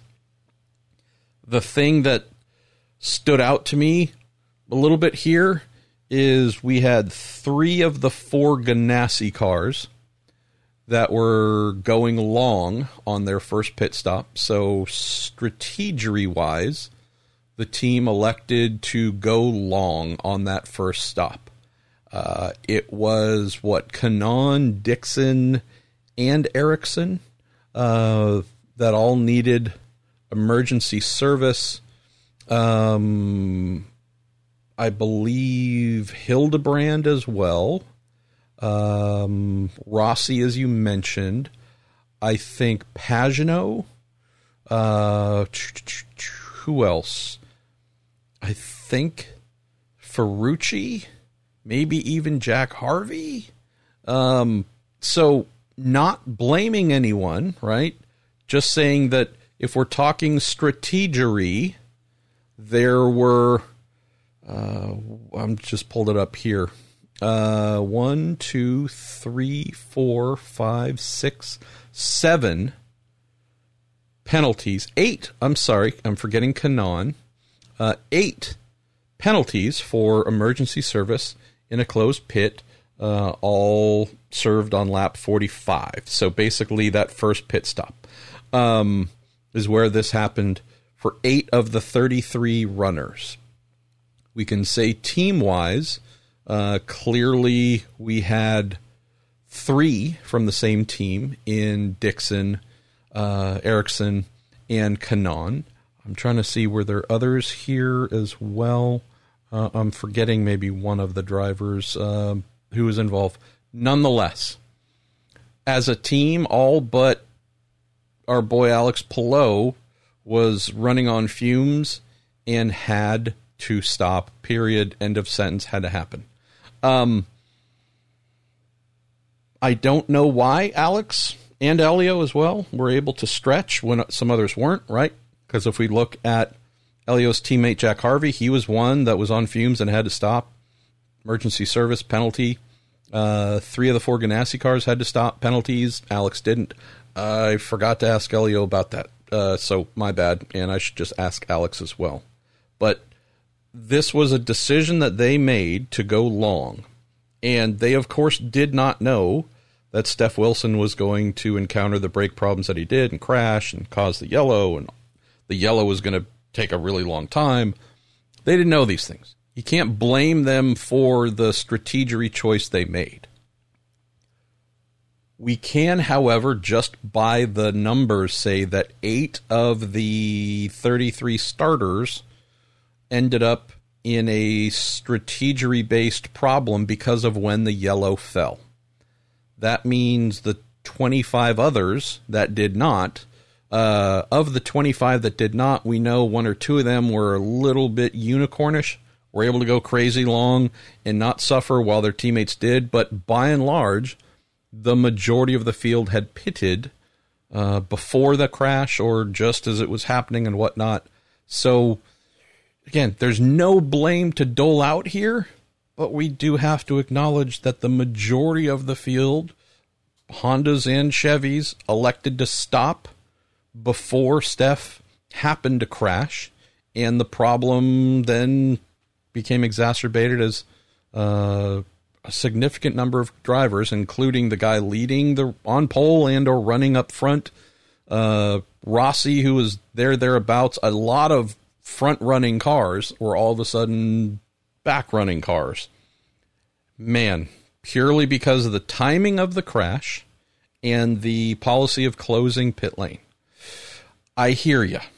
And this always comes up as a, it really needs to change when someone gets screwed when people don't get screwed because of the strategery and timing of when the caution happens, do we hear the same complaints? Again, I just, these things tend to be, John, a bit situational for me. And since they're situational instead of uniform, always a problem, people always complaining no matter what, even if they weren't disadvantaged. Um, it just stands out as one of those things where I go, I get it it sucks, but uh, this is the policy and it's not new and not everything's equal. Like fate isn't always kind to everybody, not at the same time. So part of me wonders is this the spec era? We expect everything to be fair and equal and everyone to have an equal chance and sometimes we lose track of the fact that yeah, sometimes just dang. Yeah, Sucks to be you. uh, you got the unlucky dog. Uh, been on the receiving end myself. You hate it. You get pissed. You wish the rule wasn't that way. that thing that you can't map out, the thing that you can't predict that turns the race on its head. Um, sometimes that ends up making pretty amazing finishes and results like we ended up ha- having. Just the people who uh, were the expended ones for it to happen certainly aren't happy about it. So I get it. Uh, I never know how to really come away from this, John. Do we just leave it open or do we stick with what we have and the roulette wheel spins and we deal with the outcome? Uh, but rarely does that ball fall in the same number over and over and over again. That's where my head tends to lean, but uh, who says my head's leaning in the right direction? Uh, Mike Brockmeyer, have you seen a yellow flag take so long when there was so little track cleanup to do? Yeah, uh, not trying to be Mr. Super Critical here, but when we have very long cautions in IndyCar and we are struggling to figure out why, because of, as you mentioned, yeah, that didn't seem to take forever. Why were we farting around lap after lap after lap under yellow? The answer tends to come back. We had to shuffle the field. There were some either penalties to hand out and cars that we had to move.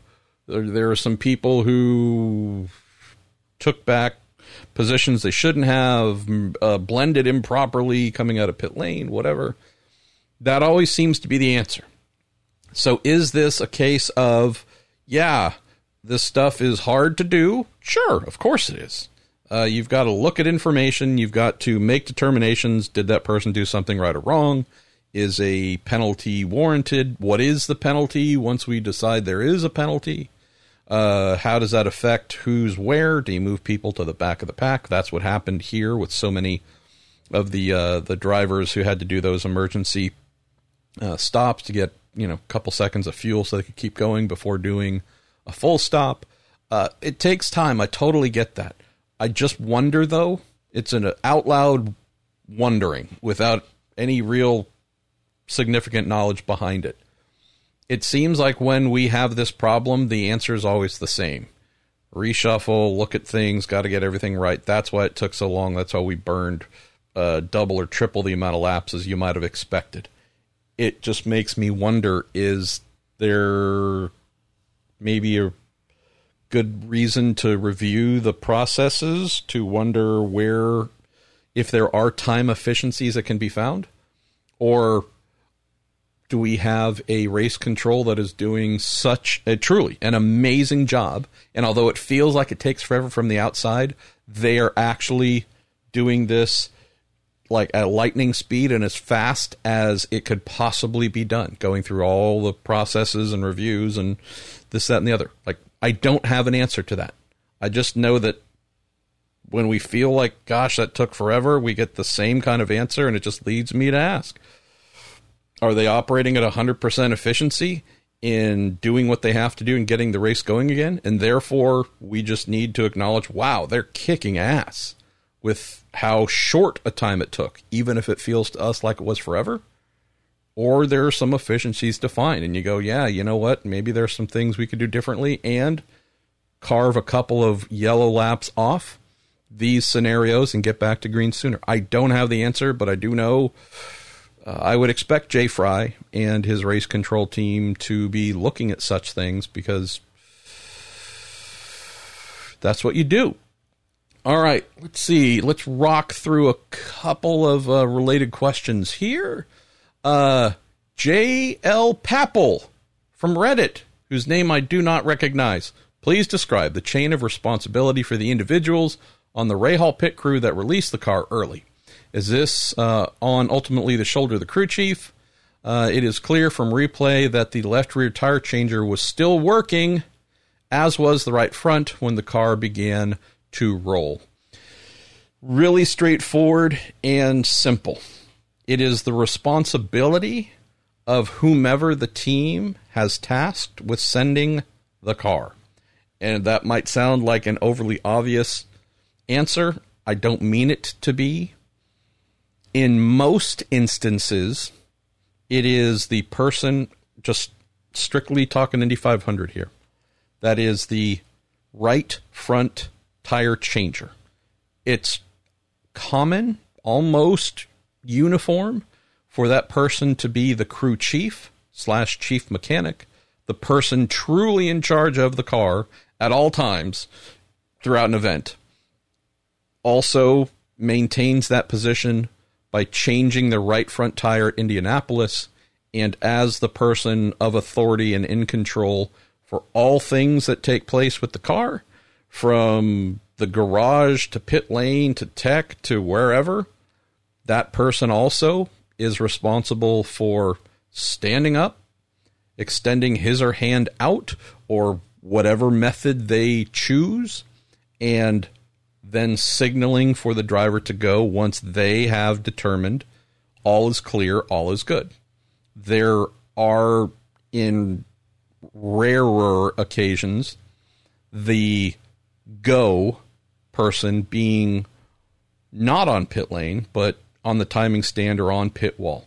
We've even seen until however many years ago, Roger Penske was often that guy saying go. Uh, so, although the crew chief was there, uh, it was indeed someone different, not standing on pit lane, uh, telling the driver to go.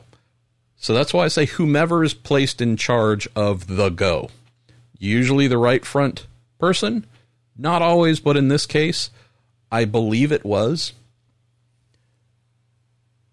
just a mistake.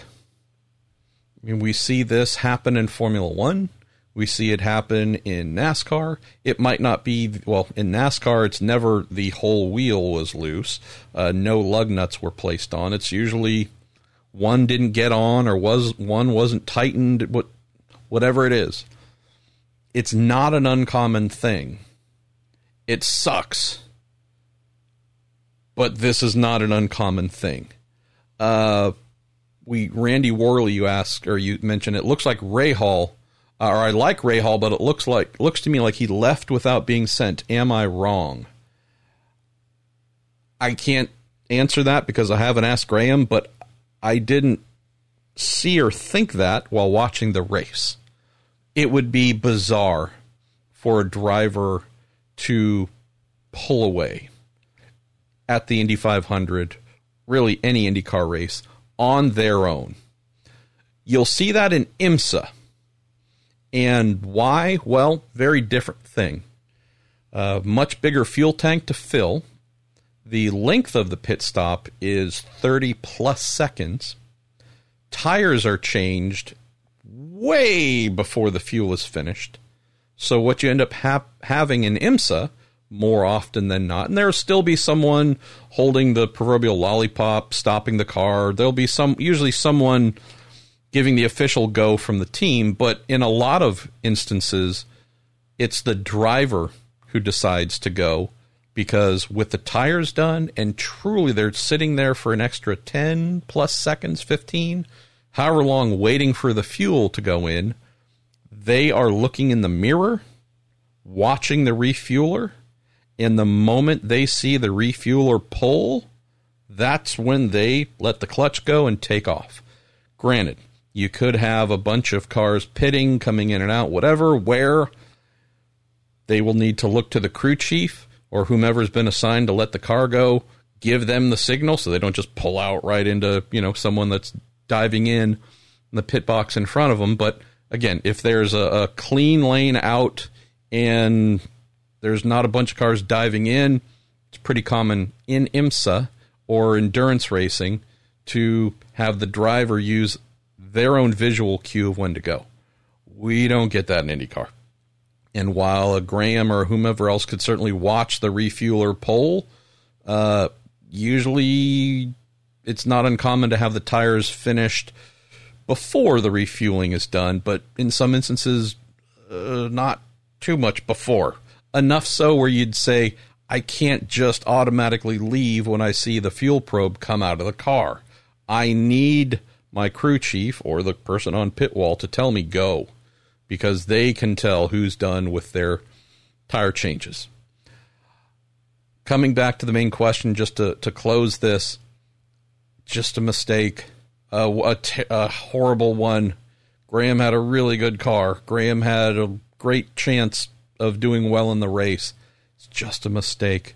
Um, there's always a variety of things that happen and transpire here. Why, what did the crew chief see or not see to lead them to believe the car was ready to go to then send it? Did they truly spot the, in this case, left rear tire changer whatever, the, the most hidden tire changer at every Indy pit stop?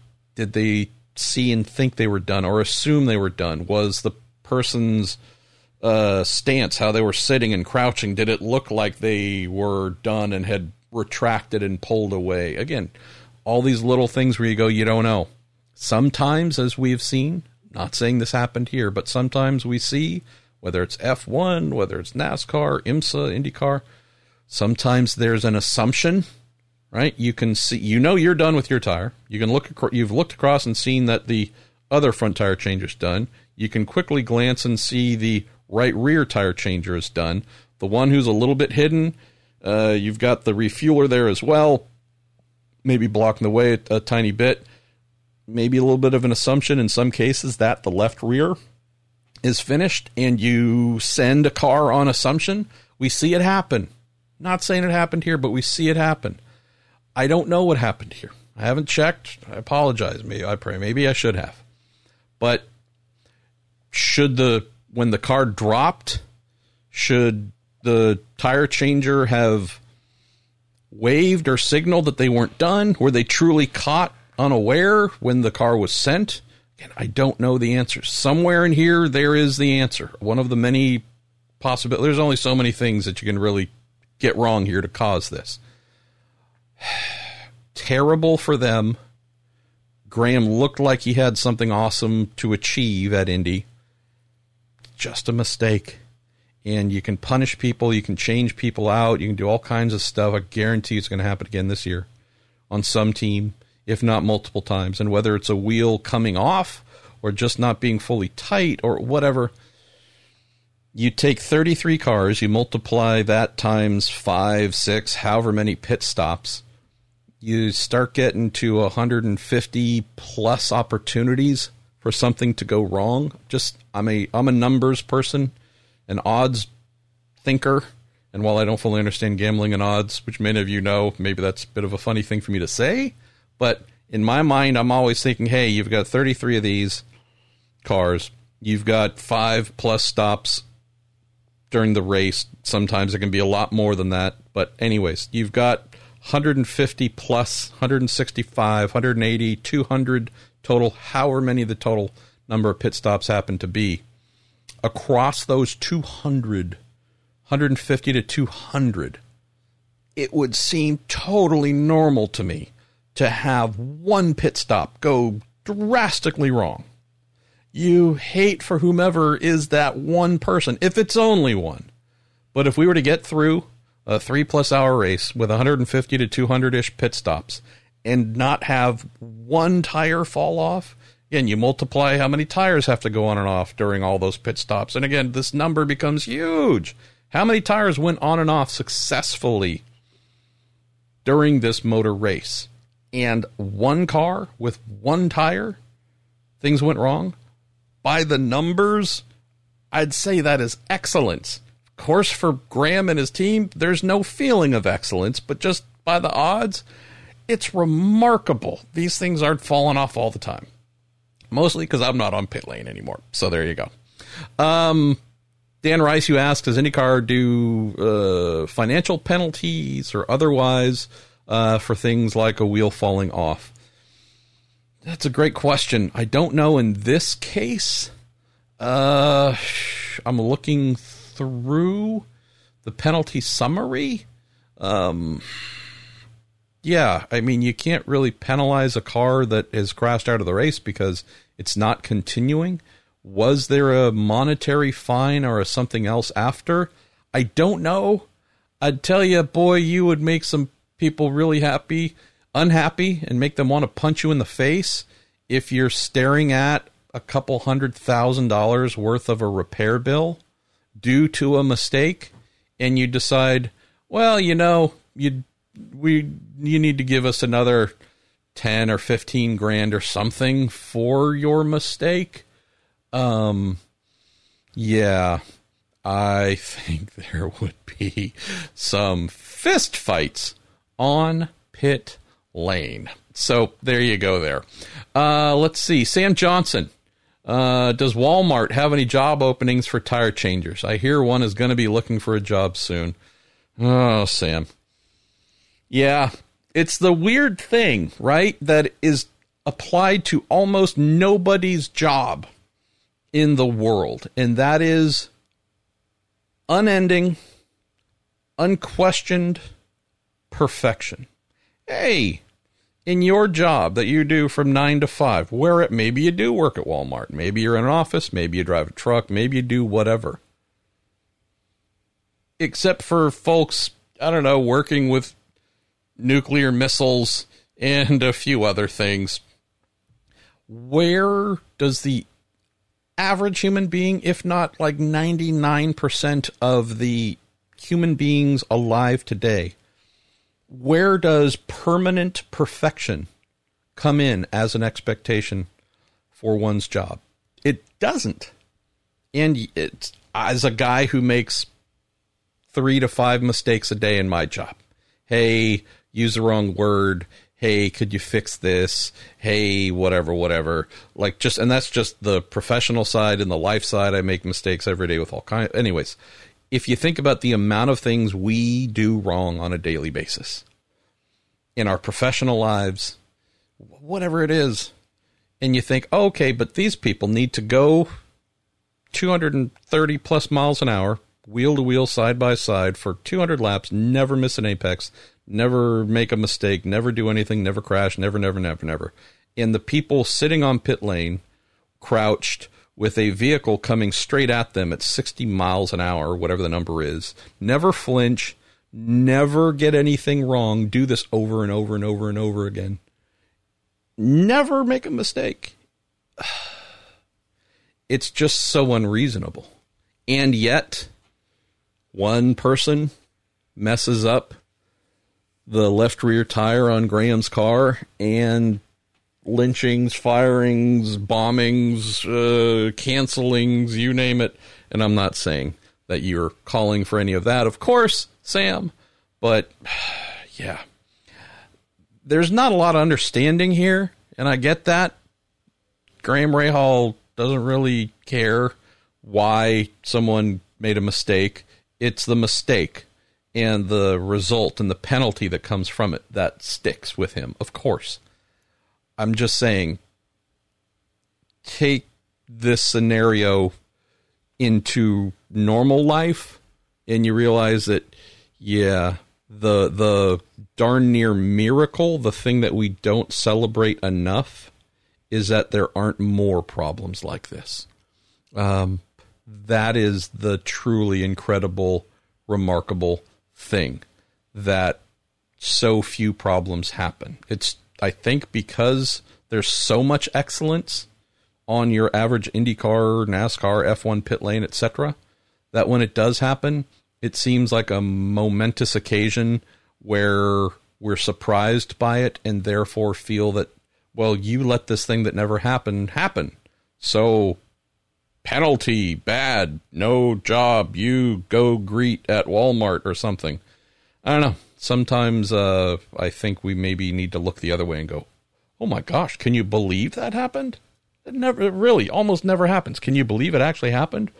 What a freak occurrence! But we don't, because that's not human nature. Uh, Matt Johnson, Johnson. Why did I say Johnson? I wanted to call you crew chief for uh, Scotty McLaughlin. It's not a bad thing though. Matt's pretty amazing. Matt Johnson, uh, what do you think uh, had the biggest influence on the low number of cautions? Track conditions with cooler weather, stable car setups, or something else? I think it was certainly the cooler weather for sure, Matt. Had it been hotter, decently hotter, thinner air, even with a lot of downforce piled on, uh, when we had some hot days of practice and drivers were running in packs, I didn't end up running the story because it just didn't quite fit what I expected for the race, but – man, there were some, I don't want to say terrified drivers, but spooked drivers of like, wow, I'm running out here in race trim, race downforce, you name it, and I'm just waiting for this thing to crash every lap. Uh, cooler conditions, thicker air, certainly I think helped bring more stability and less question marks as to whether the cars would be good enough to run through a stint and not just completely lose performance, fall off, and become a, a dire handful. So I'm sure that there's some other contributing factors, but I would say weather probably actually the biggest players that stood out to me. Uh, Tim Bailey. My question, you state. Alex Palou exited turn four with like seven to eight laps to go and defended the inside to the point where he missed the pit wall uh, and entrance by maybe 10 yards. Should IndyCar mandate the pit in blend line should not be crossed? Hashtag me personally. I think he was endangering himself and anyone following. Well, if a Indy car is about what six feet wide, I think maybe a little bit less than six feet wide, but and we're talking he was ten yards, so that's thirty feet. Uh, if I'm just using the the math here, he was many car lengths away from that happening. So, uh, I read one or two things about folks thinking that Palou did some dangerous weaving and whatnot. I can't disagree with your views or assessments. I can tell you that having watched the same race, there's nothing that stood out to me as dangerous um, or similar, uh, or like you mentioned here, Tim. Uh, not crossing that line, maybe. I'm forgetting whether drivers are advised not to. I would think IndyCar would penalize for sure if that was a penalty. You have the well. There's so much going on during the race. Maybe they didn't see it. I can t- I can guarantee you. If any team saw it, any spotter saw it, the way we've gotten into this whole tattletale thing, they'd be telling IndyCar, "Hey, on lap so and so, this person did this. Uh, please go look and penalize them." So one way or the other, if it was a violation, I have a strong feeling it would have been presented to IndyCar and action would have been taken. Since it wasn't, I would say maybe what you saw and thought was actionable was deemed not actionable. So, uh, you know, if we go back to 2019, Simon Pagenaud's win, the amount of uh, left and right movement on the steering wheel he did, yeah, uh, that to me is the standard bearer for, oh boy, you are making sure that your steering rack is fully exercised all the way both ways. I didn't see anything from Alex that jumped out as, oh man, some of the veterans need to go bark at him and coach him up. He he was running afoul of uh, what he should be doing. So I don't know if I'd suggest for him to move the car much more than he did, but I didn't see anything that made me go, oh, bad, bad, bad. Smack him on the wrist. Uh, all right, we're going to get down to the final couple of questions here. So we need to get going out to uh, physical therapy here shortly. Um, I'm going to go backwards and see how far I get from the uh, the good old red line that our pal Jim Kaiser puts together for me. Uh, let's see. He has all right. Alexei Hrushko. How you doing, Alexei? Marshall, best wishes for you and your wife. Thank you. And cats. Look at, hey, Rock, you got a shout out, buddy. He's currently grooming himself and not giving a crap. Says, can we start with the silly season now? Will Helio return to full time in 2022? Covered that off, we hope. Uh, is Felix in trouble? Six races in, zero finishes in the top 10. I'd give it a little bit longer on that one, Alexei. The team is saying all the right things. Now everything's good. We think he's going to turn it around. He's our guy long term, etc., etc. They weren't necessarily saying those things about Oliver last year, by the way. So there is there is something we need to acknowledge. They weren't necessarily wrapping, bathing Oliver in as much long term talk uh, as they have with Felix. I'll tell you this though, and this is I stated up front. I want Felix there for a long time to win races, vie for championships. At no point in time do I want Felix Rosenqvist out of the NTT IndyCar Series, period. Just to be clear. We're getting to that stage. We're not necessarily there right now, here, June 3rd or whatever it is, but end of June, July, August, is this the time where agents and teams do a lot of talking about the following year? Oh, yes. Do any of us who are fans of this talented Swede, do any of us want to see him get through the next couple of races having a rough time and being still 20th ish in the points by the time we get, say, through the end of June? If he has a rough weekend in Detroit, Road America, where he did so well last year, but by chance that doesn't go totally his way, I, I think Road America is going to be a really. It sucks to say it, but I think Road America is going to be the real test. Knowing that the guy was a genuine badass last year at Road America. If we don't see that same type of performance this year, at the track where again the guy was wow wow wow right? Hey uh, we think something good's going to happen here. Of course uh, we had that double header pretty awesome with him being able to break through in the second race get his first win. Um, i would say it'd be really hard to believe if he's coming out of detroit with more not great results. Could be totally not his fault.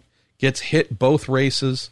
He's just, you know, almost bottom of the points as a result. I think it's going to be really hard to go to a place where he won his first, his one and only race so far. And if he is off from Pato, if he's significantly off of Pato for whatever reason, I think the thought process for most teams would be all right, man, we're going back to where you had your breakthrough. We know how good you can be here. If we've had a really rough open to our relationship and there's something not happening here as well, just saying, I think it's human nature to use that again for folks to maybe say, I don't know. I don't know what it is that isn't working, but I'm now wondering if it's ever going to work. Um, so yeah, uh, Marshall Pruett, the fan, says, "Boy, I hope Detroit Rock City goes super well for Felix and Road America, and we no longer have to talk about this. If June's a little bit of a poop show, I would think the team would have to start asking some hard questions of." We don't do this with two cars to have one at the front and one at the back. So, what do we need to do to change this dynamic? Does it change by making whatever alterations with the same driver in the seat? Or do we go to a third driver in three years in this seat in the hopes that that driver can give us a one two punch? Repeating a little bit of something we've spoken about in the past, but the grand hope for Felix at Chip Ganassi Racing when they were a two car team was for Felix to be that one two punch with Dixie. Some point in the future, whenever Dixie might retire, Felix to rise and become the one in a one two punch with whomever would fill uh, that second seat got a little bit of well, I mean we had a pretty good glimpse of what could be possible in their first season together where Felix was awesome. Reasons I don't fully understand that did not translate so much in the second year and here we are Felix moving on trying to find something else better etc. You think Arrow McLaren SP went into the season thinking they were going to have anything other than a one two punch with this truly awesome lineup? Of course not. I'd have to say they're as surprised as anybody. Felix, I'm sure, is surprised, going, I don't know. What is going on? Cartoon anvils, go away. Is this the kind of team that would have patience to just ride and hope things improve next year? to, just to wrap this, and man, again, I hope we never have to talk about it again because it all gets resolved positively.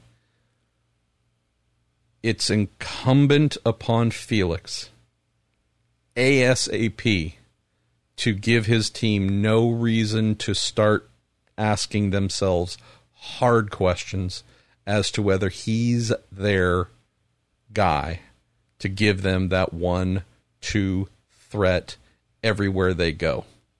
And if he can't, for whatever reason, of his making, of not his making, I would only expect a team like Arrow McLaren SP to do what is in their best interest. That's the cold, hard part. Love Felix, never want him to go. If you can't get it done, we're going to find someone who will. Flip this. What if Felix had opened the year and is kicking ass, won a race, is sitting third in the standings, and it's Pato just misery constantly. And there was it was his first year with the team. Felix is second. They know him, they get him, totally understand everything he's capable of, running up front, everything is hoped for. And Pato's in his first year with them and way at the back. Would you think they would do the hope game and say, oh, let's do it another year and just hope things get better? Or would they do what every serious team does and should do?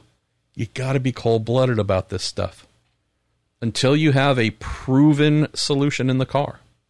As you look through Andretti, you look through Ganassi, you look through Penske, there are some drivers, not all drivers, but some drivers in those teams where you go, rock solid.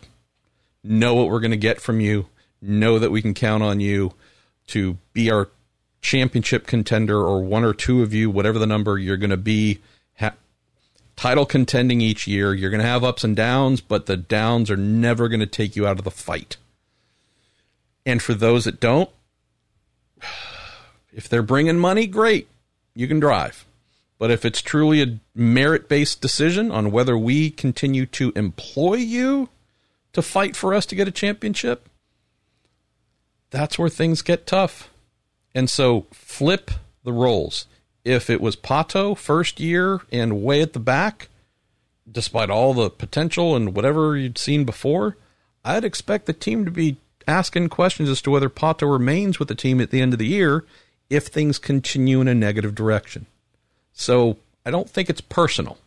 I just think that it's in the team's best interest to always be doing whatever it needs to to have the highest number of vehicles possible running towards the front. It sucks. I hate it. I hate it. Look, I was let go by an IndyCar team because they found someone better. Can't argue with that. A better person, better engineer. No argument. I didn't like it. I hated it. I was embarrassed and I was all kinds of things. But can't argue. Replaced by a friend, actually. And he's better than me. And I hated it. And they made the right choice. it happens in this performance based industry. There we go. Uh, let's see. You also mentioned, uh, will finishing third at Indy help Simon stay at Penske? I don't know. Simon's in a better spot in the championship, obviously, as a result of double points and finishing as well as he did. He's now fourth. He's been very consistent. I mean, very consistent. That helps in a championship. Uh, Josef Newgarden's going to get there, as he always does, but I don't know if Roger looks at Simon and says, "We know we count on you every year at Indy, uh, but I don't know if we really can go into every season thinking of you as a championship threat." So, do we just shift your focus towards, hey, you've got a, a lifetime job, the month of May with us, and we're going to focus you elsewhere, sports cars, uh, with our program in the future? I don't know. I've heard those who believe Simon's fate was sealed before the start of the season, and they're just going to finish this out and then move him. Um, I think a win at the 500 might have been the thing that delivers an automatic contract extension in IndyCar. For all I know, they've already given him one, and none of us know about it based on his third place. I don't know, but uh, some folks that I think highly of who tend to be smarter than I am heard from a couple of them who said, "Yeah, it just feels like this relationship in IndyCar full time has uh, maybe uh, met its conclusion." Uh, let's see. The last question you ask here, Alexi, is: uh, Will Ryan Hunter-Reay stay for one more year with Andretti after a great run on Sunday? Um, with whom will the Indy Lights Championship from the season sign? I no idea because I don't know who the champion is going to be. Um, interesting one on Ryan. I don't know. I tell you, when I heard about the signing a one year extension, happy for him, obviously, but it it it landed with me like it was the final extension. Don't know if that's true. Hope it's not. Not. I have no knowledge that I'm slyly passing your way here. I'm hoping that he gets signed to more and more and more extensions. But it did sound a little bit like, hey, we're going to one last hurrah this thing. Uh, the rumors that we've heard spoken about for a while is that DHL probably wasn't going to come back, but then decided to, and so they are back, but for one more year. Is that accurate? I don't know. Uh, but I can't tell you, but yeah. Um, I'm going to start asking some of these questions here soon, Alexi. Try and get a better feel for silly season all right, where do we start to wrap up here? Um, Mark Harasim. Mark, I don't know if I've read a question from you before. If not, thank you for sending this in. Extend some nice well wishes for my wife. Um, also, thank her for her uh, military service. Thank you for that, Mark. That's very kind. Says it seemed like Honda, for the most part, had the advantage for the 500 through practice and qualifying, and again on race day when it counted. Do you think we'll see uh, a more even split between Hondas and Chevys for the rest of the year. Also, what are you hearing about a third engine manufacturer joining the fray? Uh, and you say, uh, also, thanks for all the quality riding throughout the 500 coverage uh, while being out on the left coast. Well, I might might push back a little bit on the quality part, Mark. But uh, thanks, brother. Kidding aside, love uh, love doing what I do, and it's truly just done for folks like you. I mean, I don't, I know this stuff. I need to write about it for myself, so I do it hoping that you all enjoy it. And it's just, it's always cool when folks uh, send back some saying, hey, that garbage that you barfed up, uh, it wasn't that bad. Uh, let's see. I've heard nothing about a third engine manufacturer coming. Would love to. Heard nothing. Uh, so heard crickets there. Do I think there's going to be either more parity or less parity for the rest of the year between Chevy and Honda? Uh, great question. Once again, if I am just looking at who has done the winning, we had Honda take the first three. We had Chevy take uh, the next two, both the uh, second round at Texas with Pato. Uh, obviously, a little bit of Indy Grand Prix victory for Rinus VeeKay, which is awesome. Um, and then Honda back on top at the 500. Uh, I don't know if I've seen anything outside of the speedway to lead me to think that there was much of a gap. I think it's going to be a pretty even-ish mix the rest of the way out. We expect Josef Newgarden to do do Josef Newgarden things I don't know what I was about to use for his first name there. I don't think I was going to say Joseph, but maybe I was. I don't know. Uh, Joseph, we expect to get into the win column here soon. He's got two second places. Uh, a little bit ways back in the championship, but again, that guy you always have to count in for a couple of wins. Um, power, of course, we expect to get into the win column because he's crazy. Uh, Rossi, fully expect him to get in here. Hunter-Reay, I think we could count in. Uh, our man Romain Grosjean, it feels like he's going to have a win here before very long. Pato, I think we're going to get another win or two out of. Uh, VeeKay, right? We're on VeeKay watch. We think he could definitely be winning more races. Jack Harvey feels like he might be able to break through here. Graham, of course. I know a number of these that I've mentioned are Honda teams, but you know, I expect the Arrow McLaren SP team to get at least one more win, if not two. I expect Penske to contribute two or three or four, possibly before the end of the year. We expect Ganassi, both Dixon and Palou. Feels like Marcus Ericsson is just about 24 months pregnant with getting that first win. Um, number of folks that should be breaking through. Ed Carpenter, I know he's only got one more chance at Gateway to get a win this year, but would I be surprised if Ed won? Not at all. Again, Carpenter team's looking badass pretty much wherever they're going right now. Um, I think we're going to see some decent variety on the uh, engine manufacturer front, Mark. Um, yeah, boy, I wish wish we were hearing about a third manufacturer. Uh, let's see. Andy Rolfe. How you doing, Andy? Says, can you share your thought on this idea? Increasing fuel tank capacity capacity at Indy, making tire degradation a contributor to pit strategy, and remove the possibility of running fuel conservation to the point of making fewer stops. I want to see a hammer down race for 200 laps.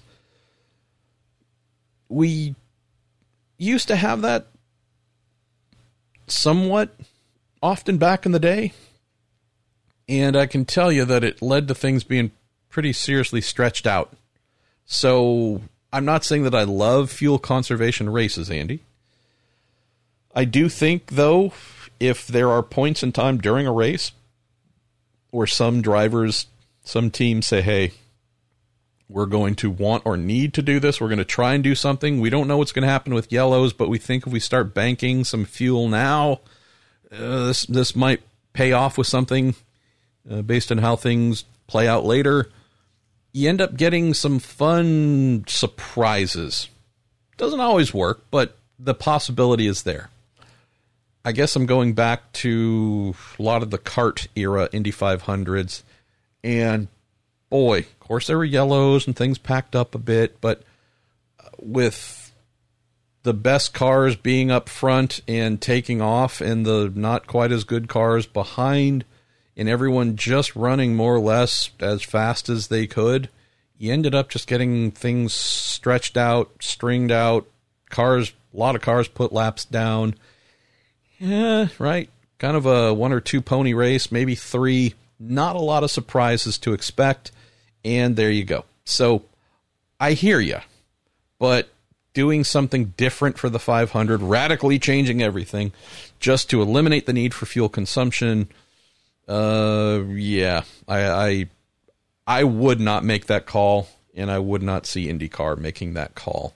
Uh, Chris Germond, I don't know if it's Jur or Gur, so I apologize if I'm mispronouncing uh, uh, best to you and your lovely bride. I'm currently lifting Rocky with my right hand to move him out from behind the microphone.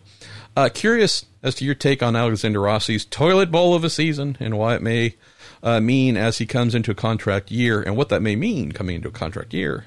Seems that he's uh, taken over the cartoon anvil that uh, is just owned by Andretti drivers. Uh, said, Love the positive attitude he possesses, but even he's got to be wondering about what he needs to do or what he's been doing to anger the gods. Um, and then Sig Sigdan Sigdan from Reddit What's wrong with the Andretti team? Aside from Herta winning one race, the rest of the team has been pretty poor. I'd put some of that with the last question here down to some situational stuff. Again, if not for Hunter-Reay's brake problems, not of his own making, uh, in that last stop, he's a top three, top four, top five finisher, right? He was in for a really good run.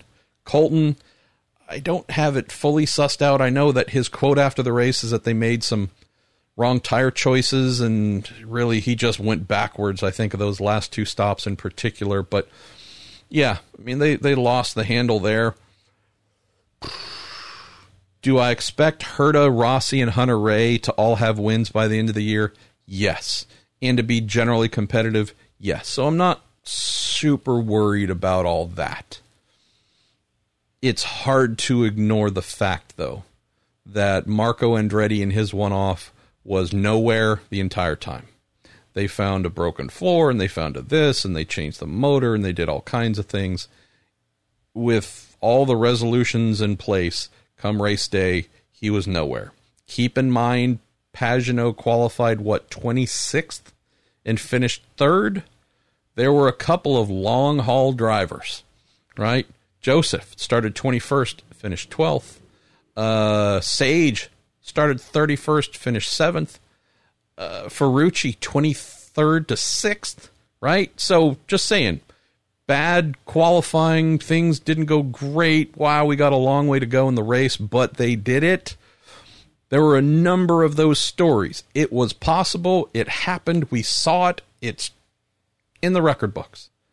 Marco Andretti started 19th, finished 25th. Never a factor, never there, never anything. Um, the guy I'll always love, and I hope we always love, James Hinchcliffe, started 16th, finished 21st. I didn't look too deeply into what didn't happen for Hinch. It's kind of a finite point for me of trying to understand for those who were never really there in the race, figuring out why they weren't there when I really didn't notice them. But it's been a not great year for Hinch. Hard to say otherwise. Some of it's absolutely been cartoon anvil, not his fault. Oh man, that really sucks type stuff. Also, there's some other things that you got to go, I don't know why things are playing out that way. But yeah, when it hasn't been cartoon anvil stuff, why have some of the other finishes been a little substandard? I don't know. Strange thing to observe there are two Canadian drivers, full time drivers in the NTT IndyCar Series. They are currently ranked dead last and next to last in the standings.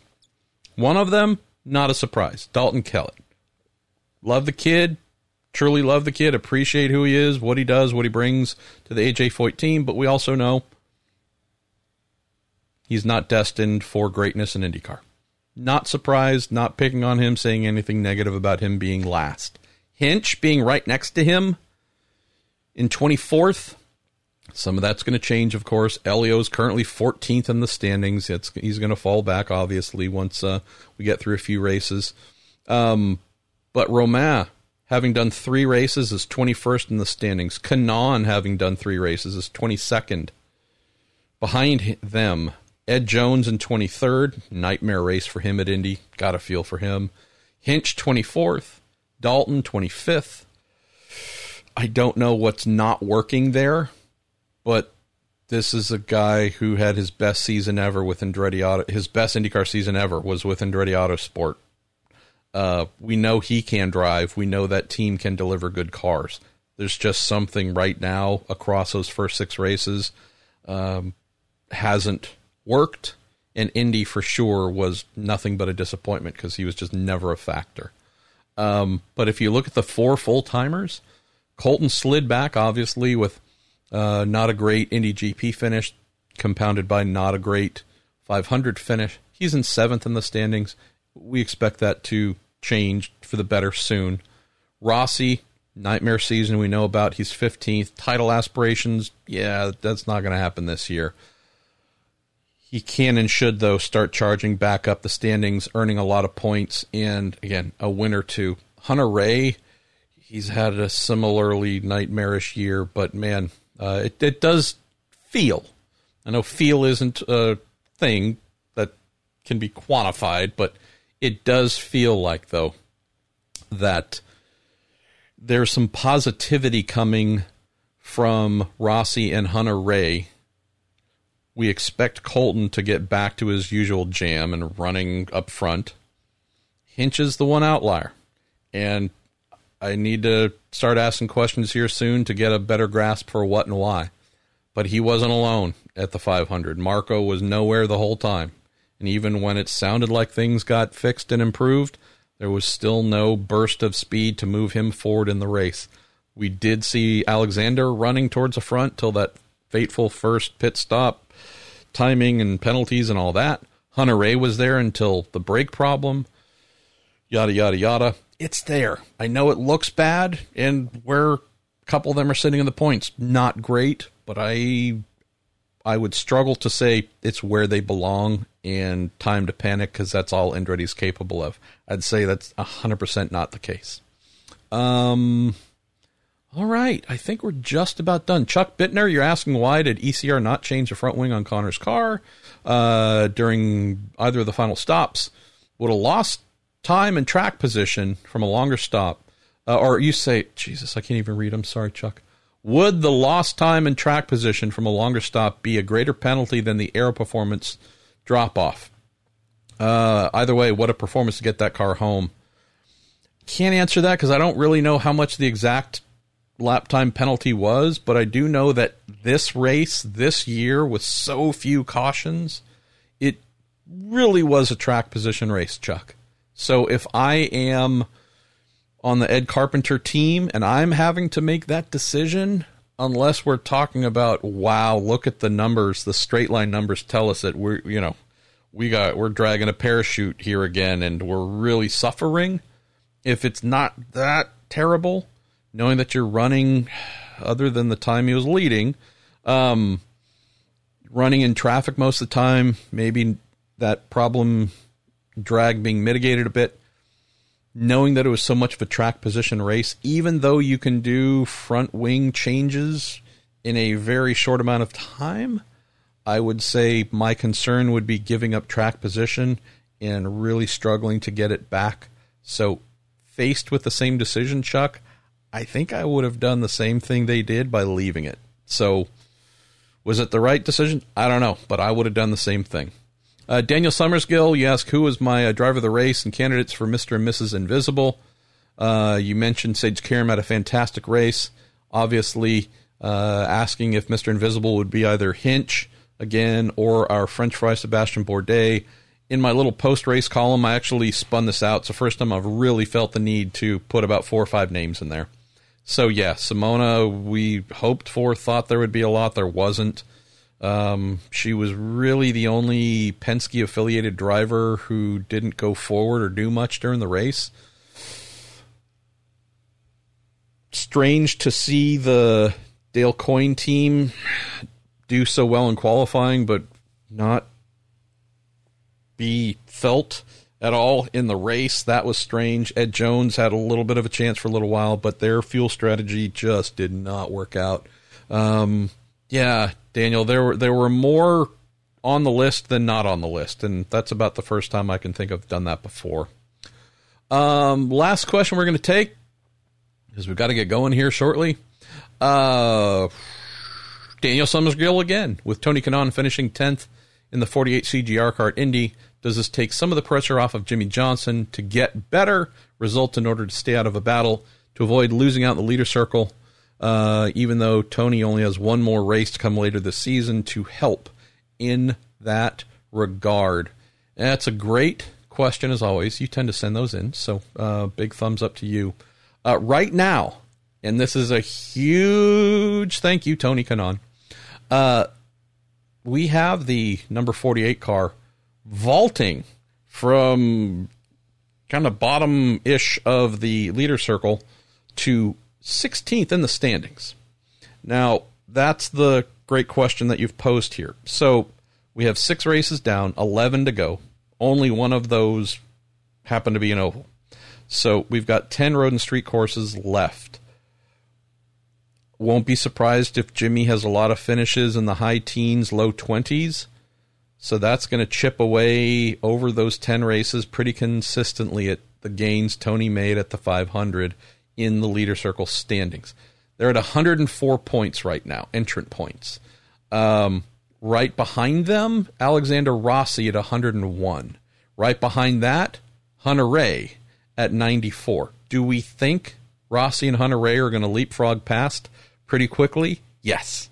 Um, our man, hi, Rock, our man, Mr. French Fries, currently 19th uh, in the Foyt entry. Do we think that they indeed are going to move forward ahead of the 48 as we get rolling into road and street courses? Yes, absolutely. From there, we'll hope that obviously things start to go better for Felix Rosenqvist. his entries in 20, uh, P20. Ed Jones, P21. Uh, Hinch, P22. Kellett, Rock, uh, P23. Uh, Hinch is in 22nd. Kellett's 23rd. And then Carlin with Max Chilton is P24. Uh, okay, dude, I got it. You're going to get fed in a minute. Sorry, he gets a little cranky. Uh, yeah, this is going to be a little bit of a risky one, I think, but depending on how Carlin season goes, depending on how Kellett season goes, could I see there being a slight pad where the 48 car could finish 22nd in entrance standings with Dalton and possibly Carlin still behind?